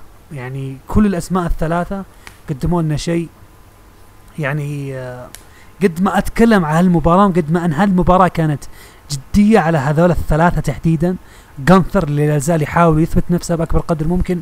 شيمس اللي لا زال يحاول إيجاد نفسه في أكثر من فرصة. ودرو ماكنتاير اللي لا زال يحاول إعادة نفسه في العديد من المناسبات. شيمس ودرو ماكنتاير كانوا الفترة الماضية كفريق وقدموا لنا شيء جدا عظيم واجهوا بعضهم في هالمباراة. ما كأنهم أصدقاء قدموا لنا شيء للتاريخ مباراة عظيمة لا لا كبناء يعني كنا راح نتكلم عن بناء وكنا راح نتكلم عن مباراة المباراة تفوق البناء بشكل جدا كبير رغم من بنائها كان يعني ممتاز إلى حد ما لكن المباراة ظهرت بشكل جدا جدا خرافي. أنا ماني مصدق المباراة بس ربع ساعة لأني حرفيا المباراة كنت مستمتع فيها لدرجة إني ما أبغاها تنتهي. فلذلك أنا أشوف إن 16 دقيقة قليل. أنا حسيت المباراة مليانة أشياء كثير كانت non-stop action ف... أما كل هذا 16 دقيقة بس؟ 16 دقيقة بس ف... يا ساتر والله كأنها نص ساعة يا من رجل الضرب. أنا كنت أنا كنت مت... كنت أقول إنها ثاني ثالث أطول مباراة في العرض بس لا طلع في مباريات كثير أطول منها wow. فمباراة ممتعة عيشتك عيشتك ملحمة بكل ما تعنيها الكلمة بمعنى wow؟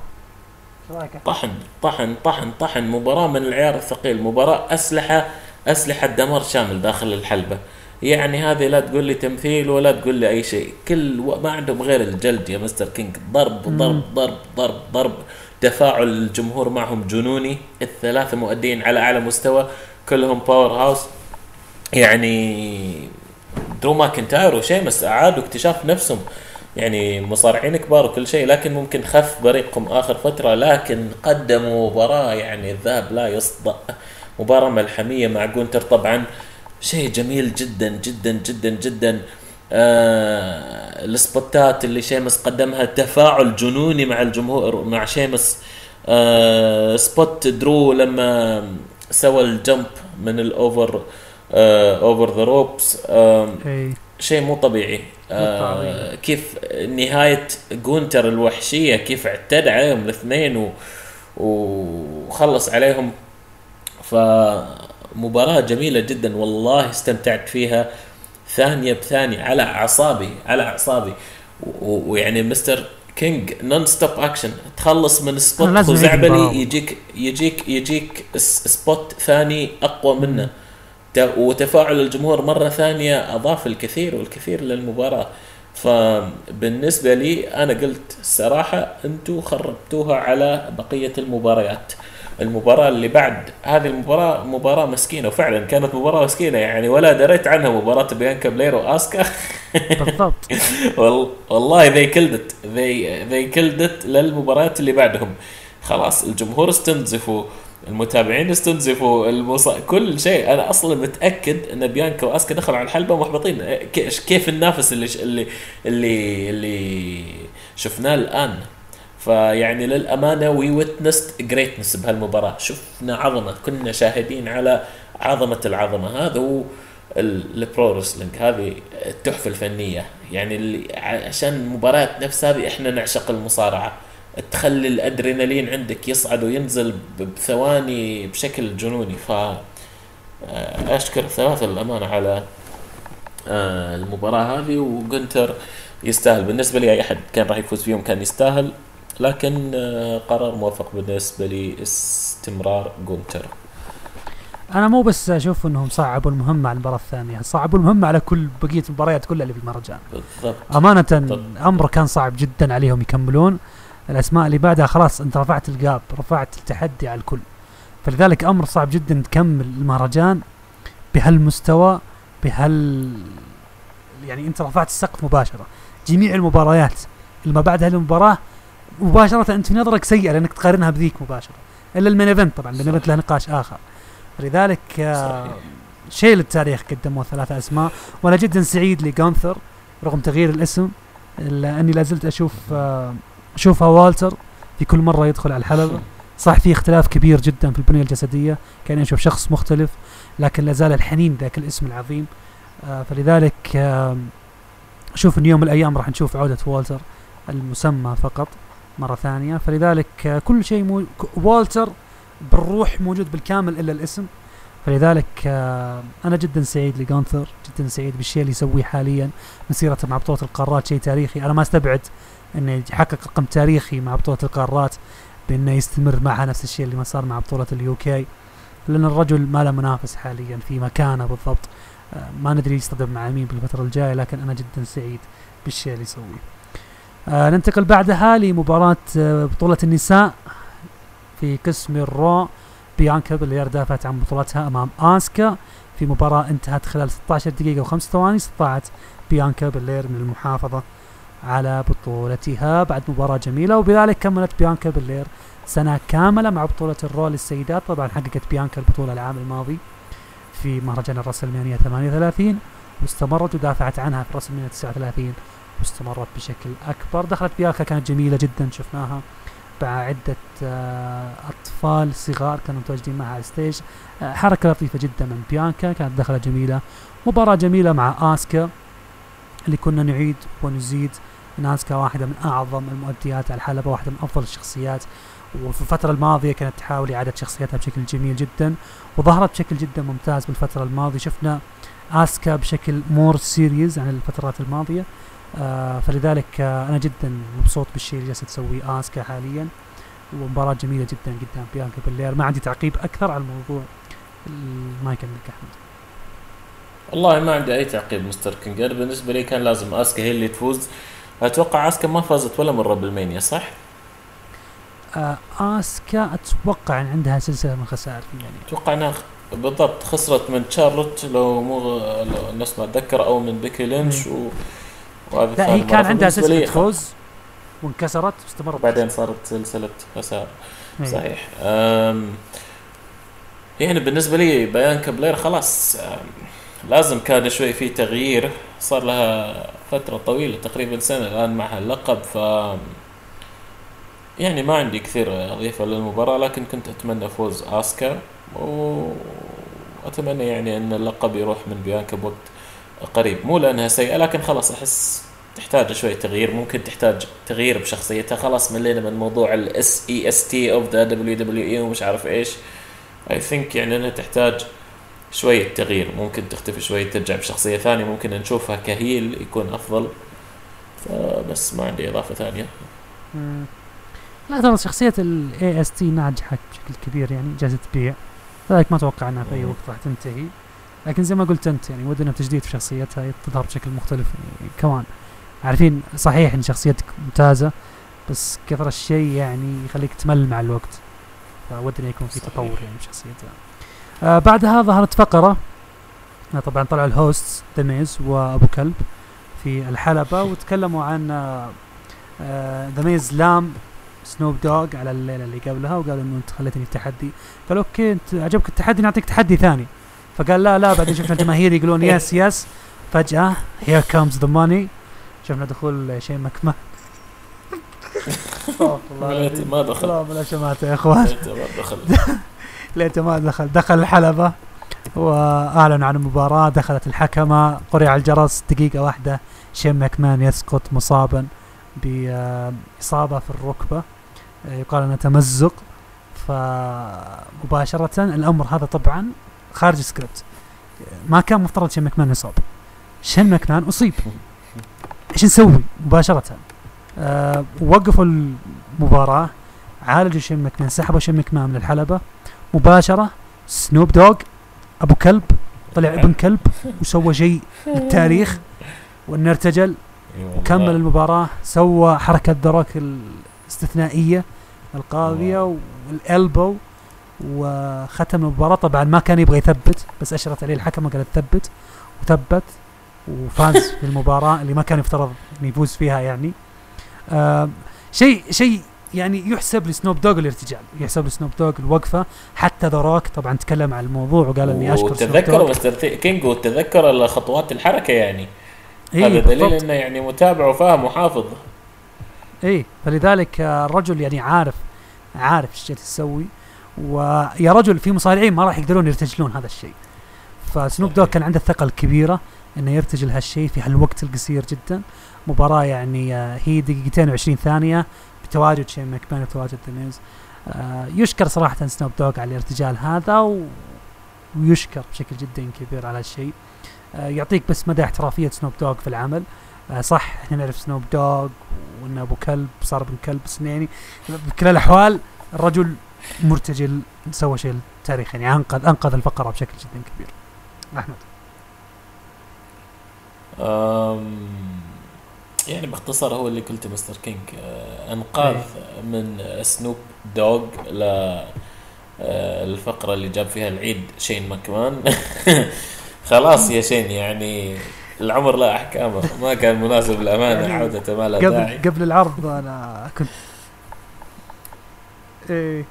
طبعا أنت عارف إن أخبار بيع الشركة كانت يعني إيه. لها لها أكثر من يوم واليوم تقريبا يعني ليله ليلة في الليلة الثانية كان الموضوع يعني خلاص تأكد بشكل رسمي صحيح يعني نتكلم عنها صحيح. أسماء يعني إحنا مصادر موثوقة إحنا نعرفها قالت إن الموضوع انتهى يعني الموضوع توقع على أوراق وانشالت آه فلذلك آه كنت أسولف كذا عن الموضوع بعدين دخل شيء مكمان قلت أوه جاي يبغى فلوس معهم ف. مع إن ما له أي نسبة في الأسهم ولا لا ولا لا شيء. الرجال قد باع باع القضية من زمان. ف يعني شكله قال لك هذا آخر مب... آخر فرصة ألعب مباراة وما راح أشوف ال ring مرة ثانية. إيه الظاهر. فلذلك آه، كان كان يتكلمون عن في مفاجأة في الراسلمانيا فطلع شين مكمان وحضروا يا المفاجأة. حبيبي. حبيبي. آه بعدها أقيمت مباراة Hell in a Cell match مباراة قفص الجحيم. the demon فين بالور واجه ال brood ايدج في مباراة أخذت حوالي 18 دقيقة و10 ثواني. مباراة آه ما أدري إيش أقول عنها لكن اللي أقدر أقول عن هذه المباراة أن ال demon فين بالور أخذ إصابة غير مقصودة خلال المباراة. إصابة كانت جدا خطيرة إصابة كانت جدا صعبة. آه طبعا ايدج أخذ السلم ورماه على فين بالور آه وضرب رأسه مباشرة أتوقع الجرح ممكن يأخذ ثمان غرز إلى تسع غرزات. آه كان جرح كبير جدا وكان كمية الدم اللي تطلع من راس فين بالور مرعبة. فطبعا ما كان يوضح كمية الدم مع ال face paint أو الميك اب اللي كان حاط فين بالور على وجهه لكن واضح كان في كمية دم آه، كبيرة من, من الجرح حتى يوضح يعني بعد المباراة صورت لقطات من الجرح بشكل مقرب كان واضح إنه خطير. تريبل إتش تكلم عن موضوع فين بالور قال إن الرجل كان جدا احترافي مع الموضوع ورفض تماما إنه يطلع من المباراة بل استمر قال حاولوا تحطون عليها أي شيء مسكنات أحط أي شيء مباشرة أنا لازم أرجع أنا لازم أكمل المباراة. فاحترافية فين بالور يشكر عليها بشكل جدا كبير في هذه المباراة ويثبت لك قد إيش فين بالور شغوف بالشيء اللي يسويه. فلذلك طلع بشكل جدا ممتاز في هالمباراة وجدا مبسوط ترى بالشيء اللي صار. آه وقيمت طبعا المباراة بشكل جدا ممتاز. كان فيها spots جدا خرافية. كان الاثنين مقدمين شيء عظيم.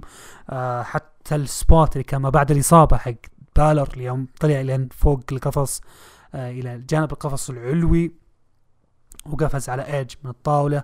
كانت لقطة جدا جميلة. وفي ذاك الوقت بالور ترى كان ينزف كان ينزف بشكل مرعب. فمباراة جدا جميلة. آه بناء القصة كان جدا جدا ممتاز. أنا ما أدري ليه ماني عارف إيش النقص في قصة ايدج وبالر أنا ماني عارف صراحة بس أحس في نقص في القصة. من أول ما بدت أحس إن في شيء ناقص مو كامل رغم إن دخلت فيها بيث رغم إن دخل فيها أيضا ريا ريبلي وكان دومينيك في وقت من الأوقات طرف فيها بعدين ري ميستيريو دخل فيها طرف. بس عداوة ايدج وبالر ما أدري ليه ما حسيتها كاملة. يمكن غيابات ايدج متكرره أثرت على سير القصة لكن كنت دائما أحس إن القصة ناقصة. القصة فيها شيء ما هو كامل. فلذلك آم آه الشيء يعني جدا مبسوط من مستوى المباراة. على الأقل عوضنا عن بناء القصة اللي كان بالنسبة لي أشوفها ناقص لكن أمانة جدا استمتعت في المباراة. مباراة جميلة ومن أجمل مباريات الليلتين وبالتأكيد يعني من ال top five يعني في المهرجان. ويشكرون الاثنين على المستوى العظيم اللي قدموه في هذه المباراة. رأيك أحمد؟ أتفق معك مستر كينج 100% في في شيء غلط بالعداوة بس أنت مو عارف وين بالضبط. أحس ما مو عارفون مو راكبين على بعض. هو العداوة يعني آه، ال storyline اللي فيها أصلا مو مو ذاك الزود. ال- ال- العصابة حقتهم ضايعة من البداية أصلا. المفروض أكبر الأسماء آه، فين بالور وايدج وداميان بريست ذاك اللي خاطفين الأضواء آه، دومينيك وريا ريبلي يعني الأمور ملخبطة شوي عندهم وأنت مو فاهم ليش شالوا ايدج وليش حطوا ايدج ومش عارف يعني أمور غريبة كانت. ف بالنسبة لي أنا استمتعت بالمباراة كمباراة مو بالعداوة ما كنت مهتم للأمانة كثير بالمباراة لكن آه تواجد ال- ال demon ودخلة ايدج للامانه عجبتني جدا خاصة البداية طريقة ال brood وكيف كان القناع حقه والأمور هذه عجبتني الدخلة. لكن طبعا أول شيء أهم شيء صار بالمباراه هو إصابة فين بالر فنحيي فين بالر على احترافيته. يقول لك انه أخذ injections أخذ حقن على أساس إنه يقدر يوقف النزيف ورفض انه ينهي المباراة بشكل عشوائي. ف يعني احترافية كبيرة من فين بالر. آه هذه ثاني خسارة لل demon mister كينج ولا؟ ثانية خسارة. آه إيه بال بال بال main roster يعني بعد خسارته مع رومان رينز طبعا خسر من سمو جو بال NXT ف يعني ما أعرف إذا الآن ايدج عنده مباريات أكثر راح يكمل ولا إيش؟ مو عارفين إيش القادم. ما أتوقع، آه العصابة هذه آه الجادجمنت داي خلاص خلصوا ولا إيش؟ ما لا هم هم. مستمرين. بس إنه الواضح إن في ردة فعل سلبية على إيدج حاليا إنه جالس يفوز بشكل متكرر الفترة الماضية وجالس يطلب من الاسماء اللي جالس يطلع قدامها. فلذلك آه، إيدج عنده نقص مستر كينج هو لأنه ابتعد عن الحلبات هو يحسب نفسه أصغر بعشر سنين أو بعشرين سنة عنده نقص متعطش يبغى يفوز يبغى كذا يبغى هو لو عليه أتوقع يظهر بشكل أسبوع ما عنده مشكلة. لكن أنا أشوف أنا احب احب. أحب إيدج. أنا ما عندي مشكلة. أنا من الناس اللي إيه، يعشق إيدج. تحس وقته أول ما حبيته يعني. تحسه أكبر مو مو عمره مو مناسب ل ما هو عمره. لا لا يعني. لا لا, لا. لا في ما تدري تحس إنه آم، ما ما ادري ما يعني أدري إيش مستر كينج نفس لما ما تجيب لما. تجيب واحد من من الجامعة وتدخله على المدرسة كذا يعني. أنا ما أقصد إن هذا بس أحس إنه خلص old old generation يعني. تحس من ال... مع كذا مع راندي وهذول ما مع إن الرجل ما يجتهد أحس- ترى. الرجل اللي يجتهد. هو بشكل جداً كبير. اجتهد جدا للأمانة. اي لكن المبدأ إنه تشوف. ما ما في قصة ممكن تثير اهتمامي لايدج بالفترة الجاية. إلا إعادة إحياء قصص قديمة. يعني بغيت أقول راندي أورتن بس خلاص حلبوا موضوع راندي أورتن. ودي أشوف قصة جديدة لإيدج. أبغى اشوفها قدام شخص ممكن يطلع منه حاجة مختلفة من إيدج. شخص مثلا زي كيفن اونز مثلا. شخص يكون له اسم ثقيل بالفترة الجاية. يعني يقدر يطلع بشيء مختلف. ليش ما يطلع قدام جانثر يخسر قدام جانثر مو لازم يفوز. فلذلك آه، أتمنى أشوف شيء مختلف من إيدج. يعني عداوته مع ال Judgment Day أتمنى أنه يخرج منها في, أطر في أسرع وقت ممكن. آه ننتقل الآن إلى مباراة الحدث الرئيسي لليلة الثانية ولنتفق أو يتفق الكثيرين على أن الحدث الرئيسي للمهرجان بأكمله في الليلتين مباراة بطولة ال WWE الموحدة the W the undisputed WWE Universal Championship. رومان رينز يدافع عن بطولته أمام كودي رودز. المباراة اللي قال عنها الكثير إنها بناء سنة كاملة.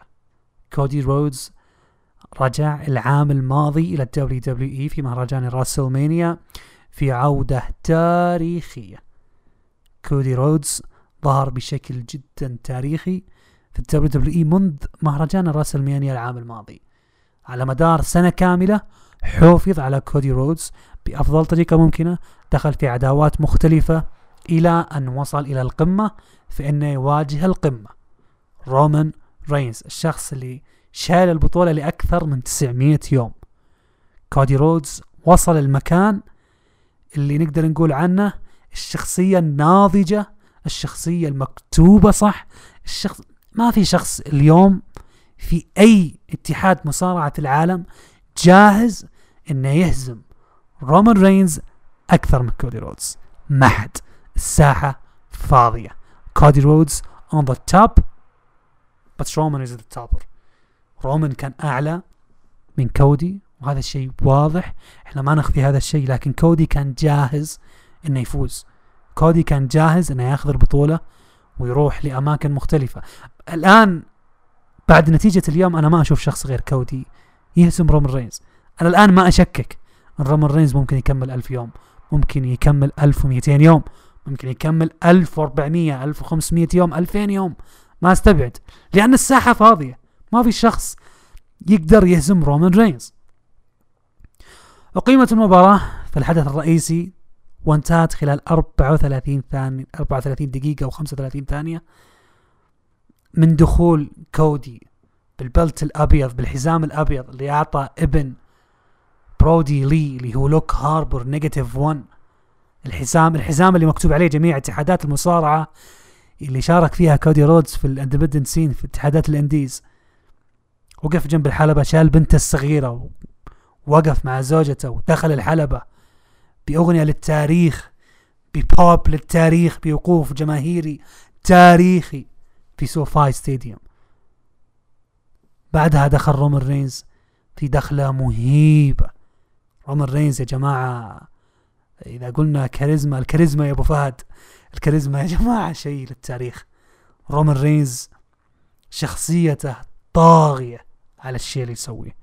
رومان رينز اليوم نقدر نقول إنه ظاهرة هذا العصر.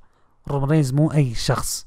ممكن يصارع. يا جماعة إحنا نتكلم عن شخص خلال الثلاث أو الأربع سنوات الماضية قدم الشيء اللي ما كنا إحنا يعني متوقعين إنه يصير بهذه السرعة.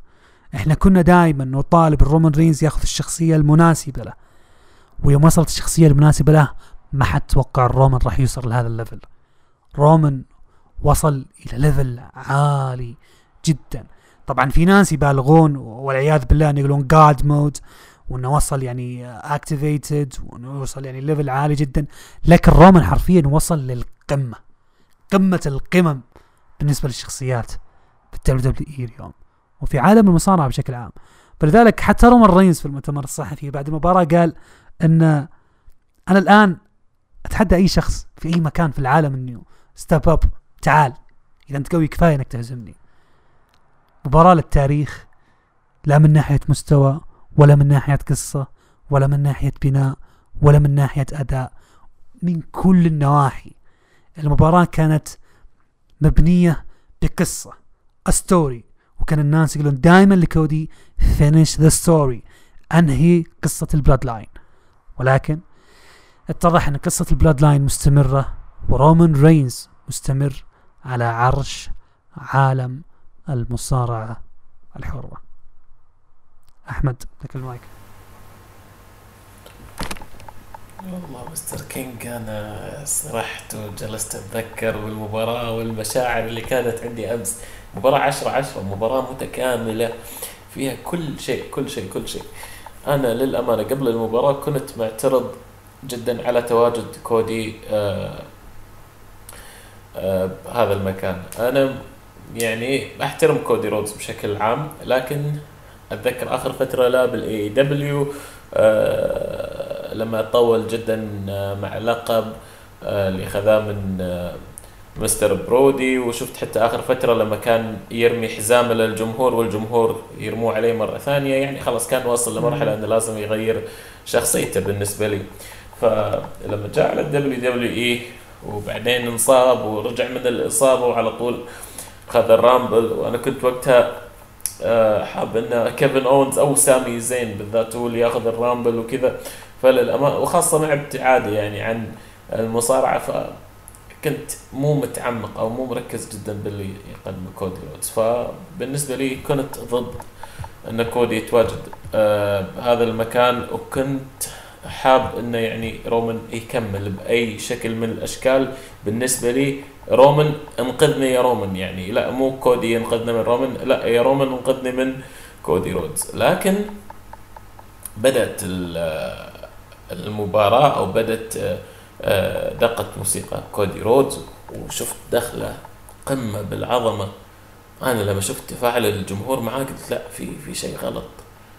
في شيء غلط. الجمهور مو كارهين ابدا. تفاعل خزعبلي.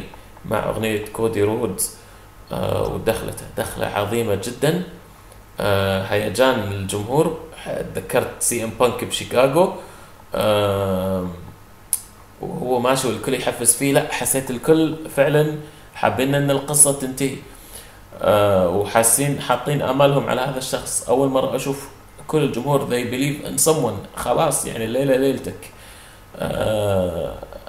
وشفته لما راح عند آه والدته وزوجته و Negative 1 والأمور هذه كلها قشعر بدني قلت لا شكلها المباراه هذه راح تكون يعني something else. دخل طبعا رومان أيضا دخلة عظيمة جدا يعني رومان رينز سبحانه مغير الأحوال من دخلتين ما فيها تكلف. هذه دخلاتهم عادية. اكنولجينج هم آه، شخصية جدا جدا جدا جدا جدا لكن آه، ممكن أعظم دخلتين. دخلات بسيطة بالضبط. جدا لكن مستوعب قديش شيء شيء شيء مرعب, مرعب. دخلتها العادية أسطورية.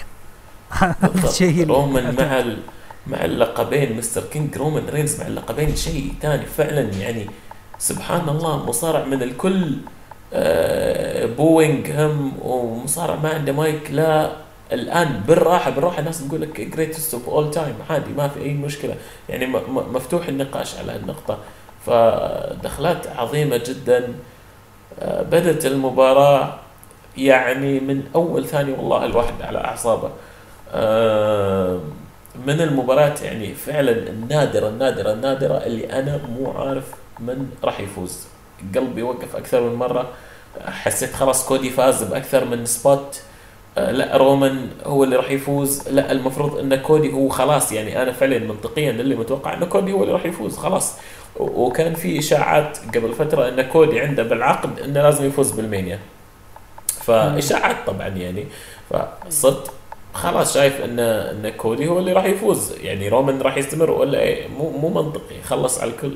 ومع ال hype اللي على كودي صرت. وخاصة إن كودي كان جالس يقول لك بالبروموهات إن I will finish the story خلص الموضوع انتهى. I promise you أنا مش عارف إيش. وحط ضغوط كبيرة على نفسه على إنه خلاص يعني المباراة هذه محسومة له.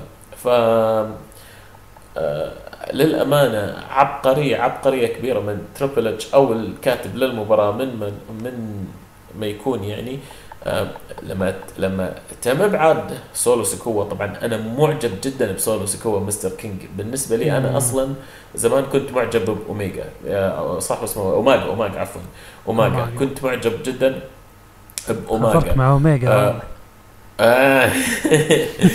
أنا معجب لاني لأني أنا كنت بقاطعك وأقول لك لا أوميجا كيني أوميجا يستاهل يقدر ياخذ ياخذ يقدر يكون الشخص اللي ينهي رومان رينز ما علينا.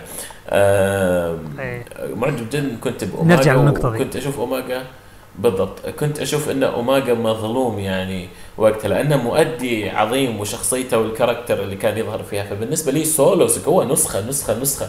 يعني أو حتى upgraded version من اوماجا آه المهم لما تم استبعاد آه سولو أوكي شكيت بالموضوع. لا أنت الحين يرون خلاص راح تواجه الموضوع بنفسك.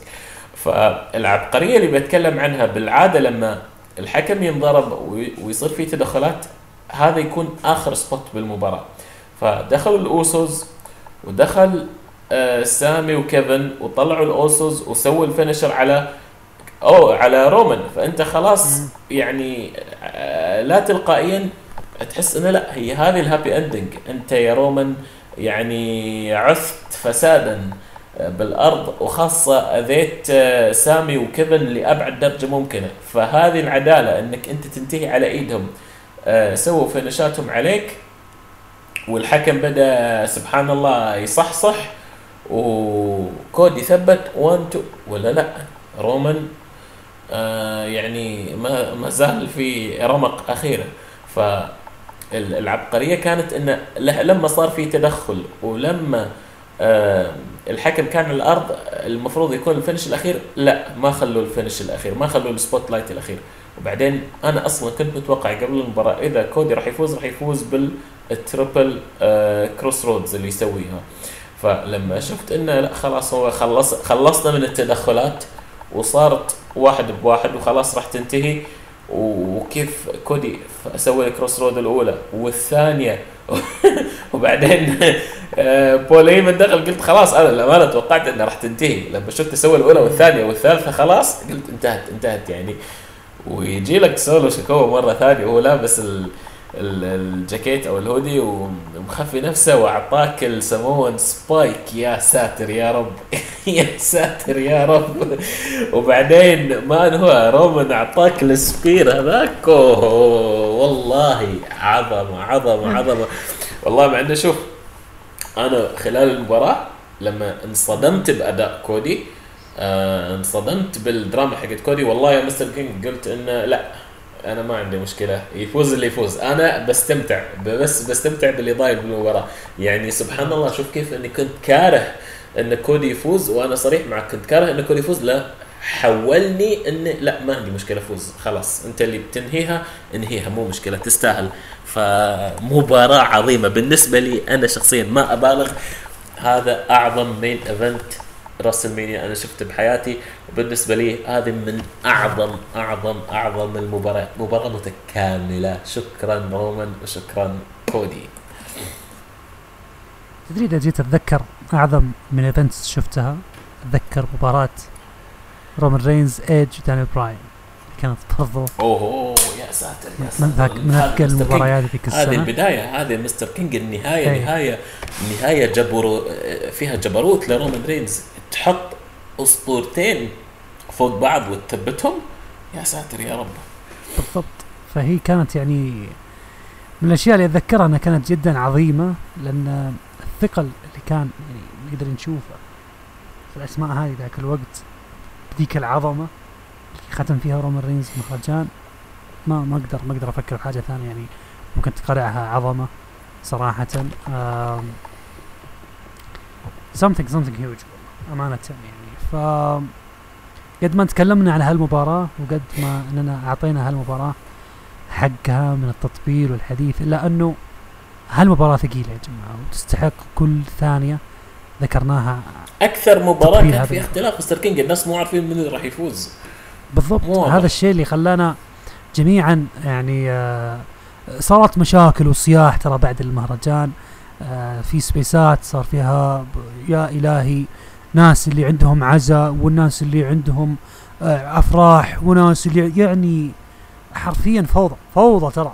أنا دخلت سبيسات الصباح يعني آه كان أجمل سبيس حق محمد رولنز وجه له تحية جلست حتى فترة أسمع له. طرحنا نقاش إنه مين الشخص اللي ممكن يكسر رومان رينز. فأنا تكلمت قلت آه اللي يكسر اللي ممكن يوقف رومان رينز شخص من خارج ال roster. لأن مستحيل شخص يكسر يكسر رومان رينز خلاص هو كسر. هو علم على ال roster كامل. هو أخذ سماك داون والرو مع بعض. فأنا شفت مستر كينج قبل المباراة كان في فيديو لذا روك ذا روك أتمنى حظ موفق للاوسوس ولرومان رينز وقال إنه I might see you soon up close فأنا. بالنسبة لي واضح وشكيت. قلت okay يعني ليش ذا روك راح يقول I will see you soon مثلا أو يلمح كذا إذا هو ما في فكرة يعني. آه أتوقع إنه ممكن- اسوء شيء ممكن يصير إن ذا روك يوقف. شوف أنا بالنسبة لي. أتوقع إنه لو ذا روك لعب مع رومان رومان راح يفوز أتوقع يعني إيه. والله أعلم. يا سلام عليك. آم، بس ممكن يعني انه حابين قصدي انه حابين يخلوا المباراة هذه تلعب قبل ما رومان يروح من ال- الحزام. آه، حلو. حلوة المانيا الجايه مو عارف أنا من هل هل في أمل أن كودي مرة ثانية ولا لا؟ خلاص كودي لو بيفوز كان فاز فيها. بالمانيا إذا تبغى تحافظ على كودي بنفس المومنتوم هذا لا تحطه قدام رومان مرة ثانية. صح خسر. اذا بس بطريقة غير أنا مو نظيفة شايف انه. في شخص بال- بال roster حاليا في عنده القدرة للأمانة. يا رجل. إلا إذا هم في عندهم خطط انه لا أنت استمر يا حبيبي لين ما مثلا كيني أوميجا يخلص عقدة مع الاي دبليو ما ما ما أعرف. أنا ما مو ما في. ما في أي اسم ما في أي اسم. يا أخي سريعا راح أراجع الأسماء معك لأني لقيت القائمة الحين. واذكرها على الطاير. جي أوسو برون سترومان جي أوسو كيفن اونز كيفن اونز كيفن اونز دانيال براين دانيال براين دانيال براين وايدج اللي كانت في راس المينيا 37 بعدين دانيال براين مرة ثالثة.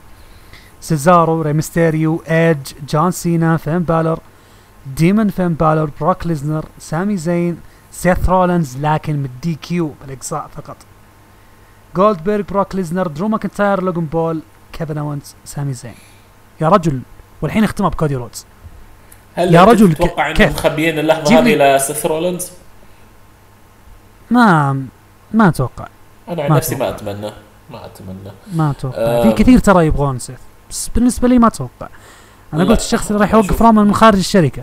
الحين جاك واحد من خارج الشركة وكان أجهز واحد اللي كودي رودز وما كسرها مستر كينج إيه. إيش رأيك على النظرية اللي تقول إن ال Bloodline راح يقلبوا على رومان أو انه مثلا خلاص آه سولو سكوا آه راح يفصل عليه؟ مو شايف الشيء منطقي لكن إيش رأيك بهالنظريه؟ لا لا, لا. أشوف إنه سولو أقرب شخص انه يستمر مع رومان عكس بالضبط. حالياً. هو أصلا هو هو إيد اليمين هو. الكل بالكل هو اللي أنقذه. بالضبط. فالأوسوس حاليا ممكن يدخلوا في مرحلة شك مع رومان لأنهم خسروا البطولات. خاصة خسروا لكن- الالقاب بالضبط. بالضبط. فلكن ممكن يستمرون معاه لكن الأقرب إنه يستمر مع رومان هو السولو آه طبعا wise man. بول هيمن. اي الاثنين راح يستمرون مع رومان. الاوسوس ما أستبعد ابدا إنهم يستمرون وأتمنى إنهم يستمرون. يعني صح خسروا البطولات لكن أتمنى بشكل جدا كبير إنهم يكملون. سامي وكيفن لازم يكملون كأبطال على لا يقل عن السمر سلام الجاي. كأبطال لأنهم يحتاج قسم الفرق تجديد شويتين في العداوات. ما أقول نحن شبعنا من الاوسوس لا بس القسم يحتاج تجديد. فلذلك تواجد سامي وكيفن قسم الفرق يعني مهم جدا. طيب أنا أحمد. عندي سؤالين لك مستر. كينج. تفضل. السؤال الأول رومان رينز كان في أخبار إنه بعد الميني راح يختفي. هل هو فعلا راح يختفي؟ هل مجد ولا ظهور ولا لا؟ هو راح ياخذ break هذا السؤال الأول. أه، وهل. أه، يعني خذ جزء ثاني من السؤال. هل رومان رينز عنده مشاكل صحية ولا لا؟ أه، السؤال الثاني الألقاب. هل راح يحافظ على اللقبين ولا في خطط لفصل الألقاب؟ أو تتوقع إنه راح يتم فصل الألقاب؟ أم، الجزئية الأولى اللي نتكلم فيها عن أن رومان رينز ممكن يغيب ولا لا في كلام إنه ما راح يشارك في باكلاش الجاي. آه الباكلاش طبعا راح يتصدر بعد باري وعداوة ري ميستيريو ودومينيك وممكن نشوف طرف مع دومينيك آه، في كلام عن هذا الفكرة هي بتكون يعني الشيء الأكبر اللي يتصدر باكلاش. ويرجع رومان رينز في عرض كينج اند كوين اوف ذا رينج راح يقام في السعودية.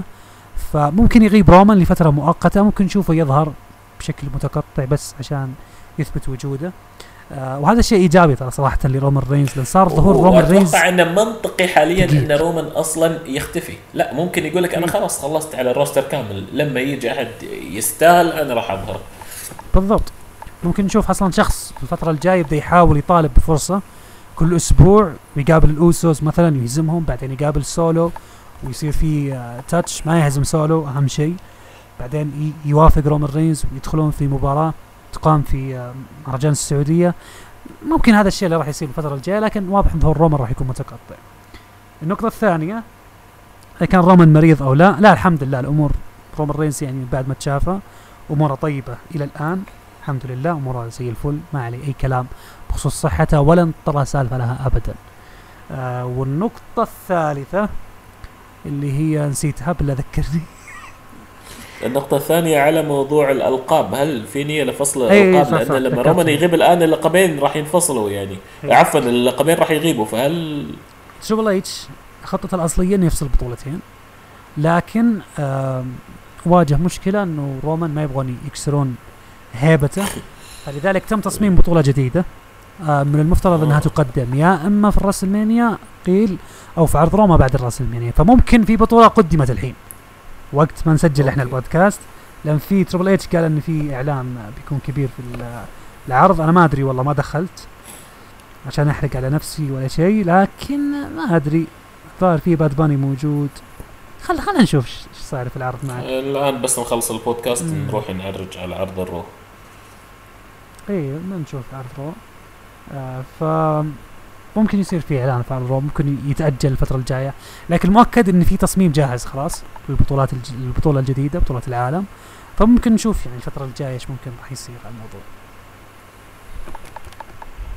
طيب أحمد قبل ما نختم ودنا نقيم الم... المباريات بشكل سريع جدا آه. ونقيم الليلتين بشكل كامل وبشكل آه سريع آه أول مباراة عندنا في الليلة الأولى اوستن ثيري وجون سينا. أعطيها سبعة ونص من عشرة. آه خل... خلينا نكون على تقييمها خمس نجمات. من خمسة؟ مم. من خمسة أعطيها ثلاثة من خمسة أو ثلاثة ونص. مم. اثنين ونص بالنسبة لي. طيب okay. مباراة آه ال men's راسلمانيا show, showcase ال tag team برون سترومر ريكوشي ستريت بروفيتس ألفا أكاديمي فايكنج كاد فايكنج ريدرز. أعطيها ثلاثة. me too ثلاثة سيث رولنز لوجن بول أعطيها ثلاثة ونص ثلاثة. ونص أتفق مباراة الفرق النسائية دامج كنترول تريش ليتا بيكي اثنين أو واحد حتى ليه زعلان يا أخي عطهم يا عطهم اثنين. طيب كنت جالسة تتسحر يلا عطهم اثنين. عطهم اثنين عطهم اثنين عشان لا ليتا. يزعلون علينا. عشان ليتا عشان ليتا إيه. اثنين. اي عشان ري ميستيريو دومينيك ميستيريو ثلاثة. أبغى أقول أربعة بس مدري إيش اللي مرجعني لكن أربعة عشان القصة أربعة عشان القصة. لعب؟ okay. لا ثلاثة ونص حقها يعني. آه تشارلت وريا؟ أربعة. me too أربعة. آه بات وميز؟ اثنين. اثنين أتفق. الاوسوس كيفن وسامي؟ أربعة ونص. يا أبوي خمسة ليه أربعة ونص؟ يلا عشان ما أبين. عطهم بخلي ليه- الخمسة ليه؟ بخلي الخمسة حق رومان وكودي. يا أخي مباراتين خمسة ما- فيها شيء يلا يستاهلوا خمسة. براك ليزنر اوموس الليلة الثانية. أعوذ بالله. اثنين. اثنين me too مباراة آه النساء ال showcase. آه، اثنين. عشان رادة واحد ونص. آه مباراة ثلاثية جانثر شيموس درو ماكنتاير أربعة ونص. me too أربعة ونص. بيانكا وآسكا. آه، اثنين ونص. امم اثنين ونص. أتفق. مباراة هيلين سيل ايدج وبالر آه، ثلاثة. ثلاثة ونص. الحدث الرئيسي رومان رينز خمسة. رود. خمسة عطهم عطهم خمسة. الخمسة خمسة ع- ليه- ليه- ليه بخيل؟ ليه بخيل على سامي. كذا؟ يا ستة لا عط. عط عط عطهم ستة تقييم ملتر معوق الله استغفر الله العظيم طيب عطني تقييم للرسلمانيا من عشرة والله للأمانة أعطيها تسعة من عشرة ميتو تسعة من عشرة مهرجان صراحة جدا تاريخي. أمانة شيء شيء يعني للتاريخ جدا مستمتعين. استمتعنا في رسلمانيا هالسنة. أعطتنا شيء للتاريخ. والله يعني جدا مبسوط جدا متعطش إني أشوف العروض الجاية. رجعت لي الشغف بشكل جدا كبير إني أشوف العروض الجاية. ويا رب أستمر. فلذلك أنا جدا سعيد للراسلمانيا هالسنة. مباريات جدا عظيمة. ثلاثية القارات رومان كودي سامي كيفن كلها طلعت بشكل جدا ممتاز. فلذلك أنا جدا جدا مبسوط للشيء اللي صار والحمد لله قدم قدموا شيء للتاريخ. شكرا لك أحمد. نعتذر على الاطاله للجميع مستر كينج لا بالعكس. أتمنى- ممكن كملنا البودكاست ساعتين الآن. ف الحمد لله يعني قدمنا إن شاء الله حلقة تليق لكم بإذن الله. شكرا لك أحمد. عطنا كلمة ختامية. يعطيك ألف عافية مستر كينج. دائما وأبدا راح يكون شرف لي التواجد ببودكاست أكاديمية المصارعة. آه للسنة الثالثة أو الرابعة على التوالي نكون متواجدين آه ببودكاست ما بعد الراسلمانيا أتمنى آه كانت ساعتين ممتعة للجميع وإن شاء الله آه يكون في لنا آه ظهور بشكل أكبر في المواعيد القادمة. ونروح نشوف آه الرو after. شكرا لك أحمد شكرا لكم مستمعينا. نعتذر على الإطالة. ونختم البودكاست. ما كنا نتكلم بكل موعد. That's the bottom line. 'cause because said so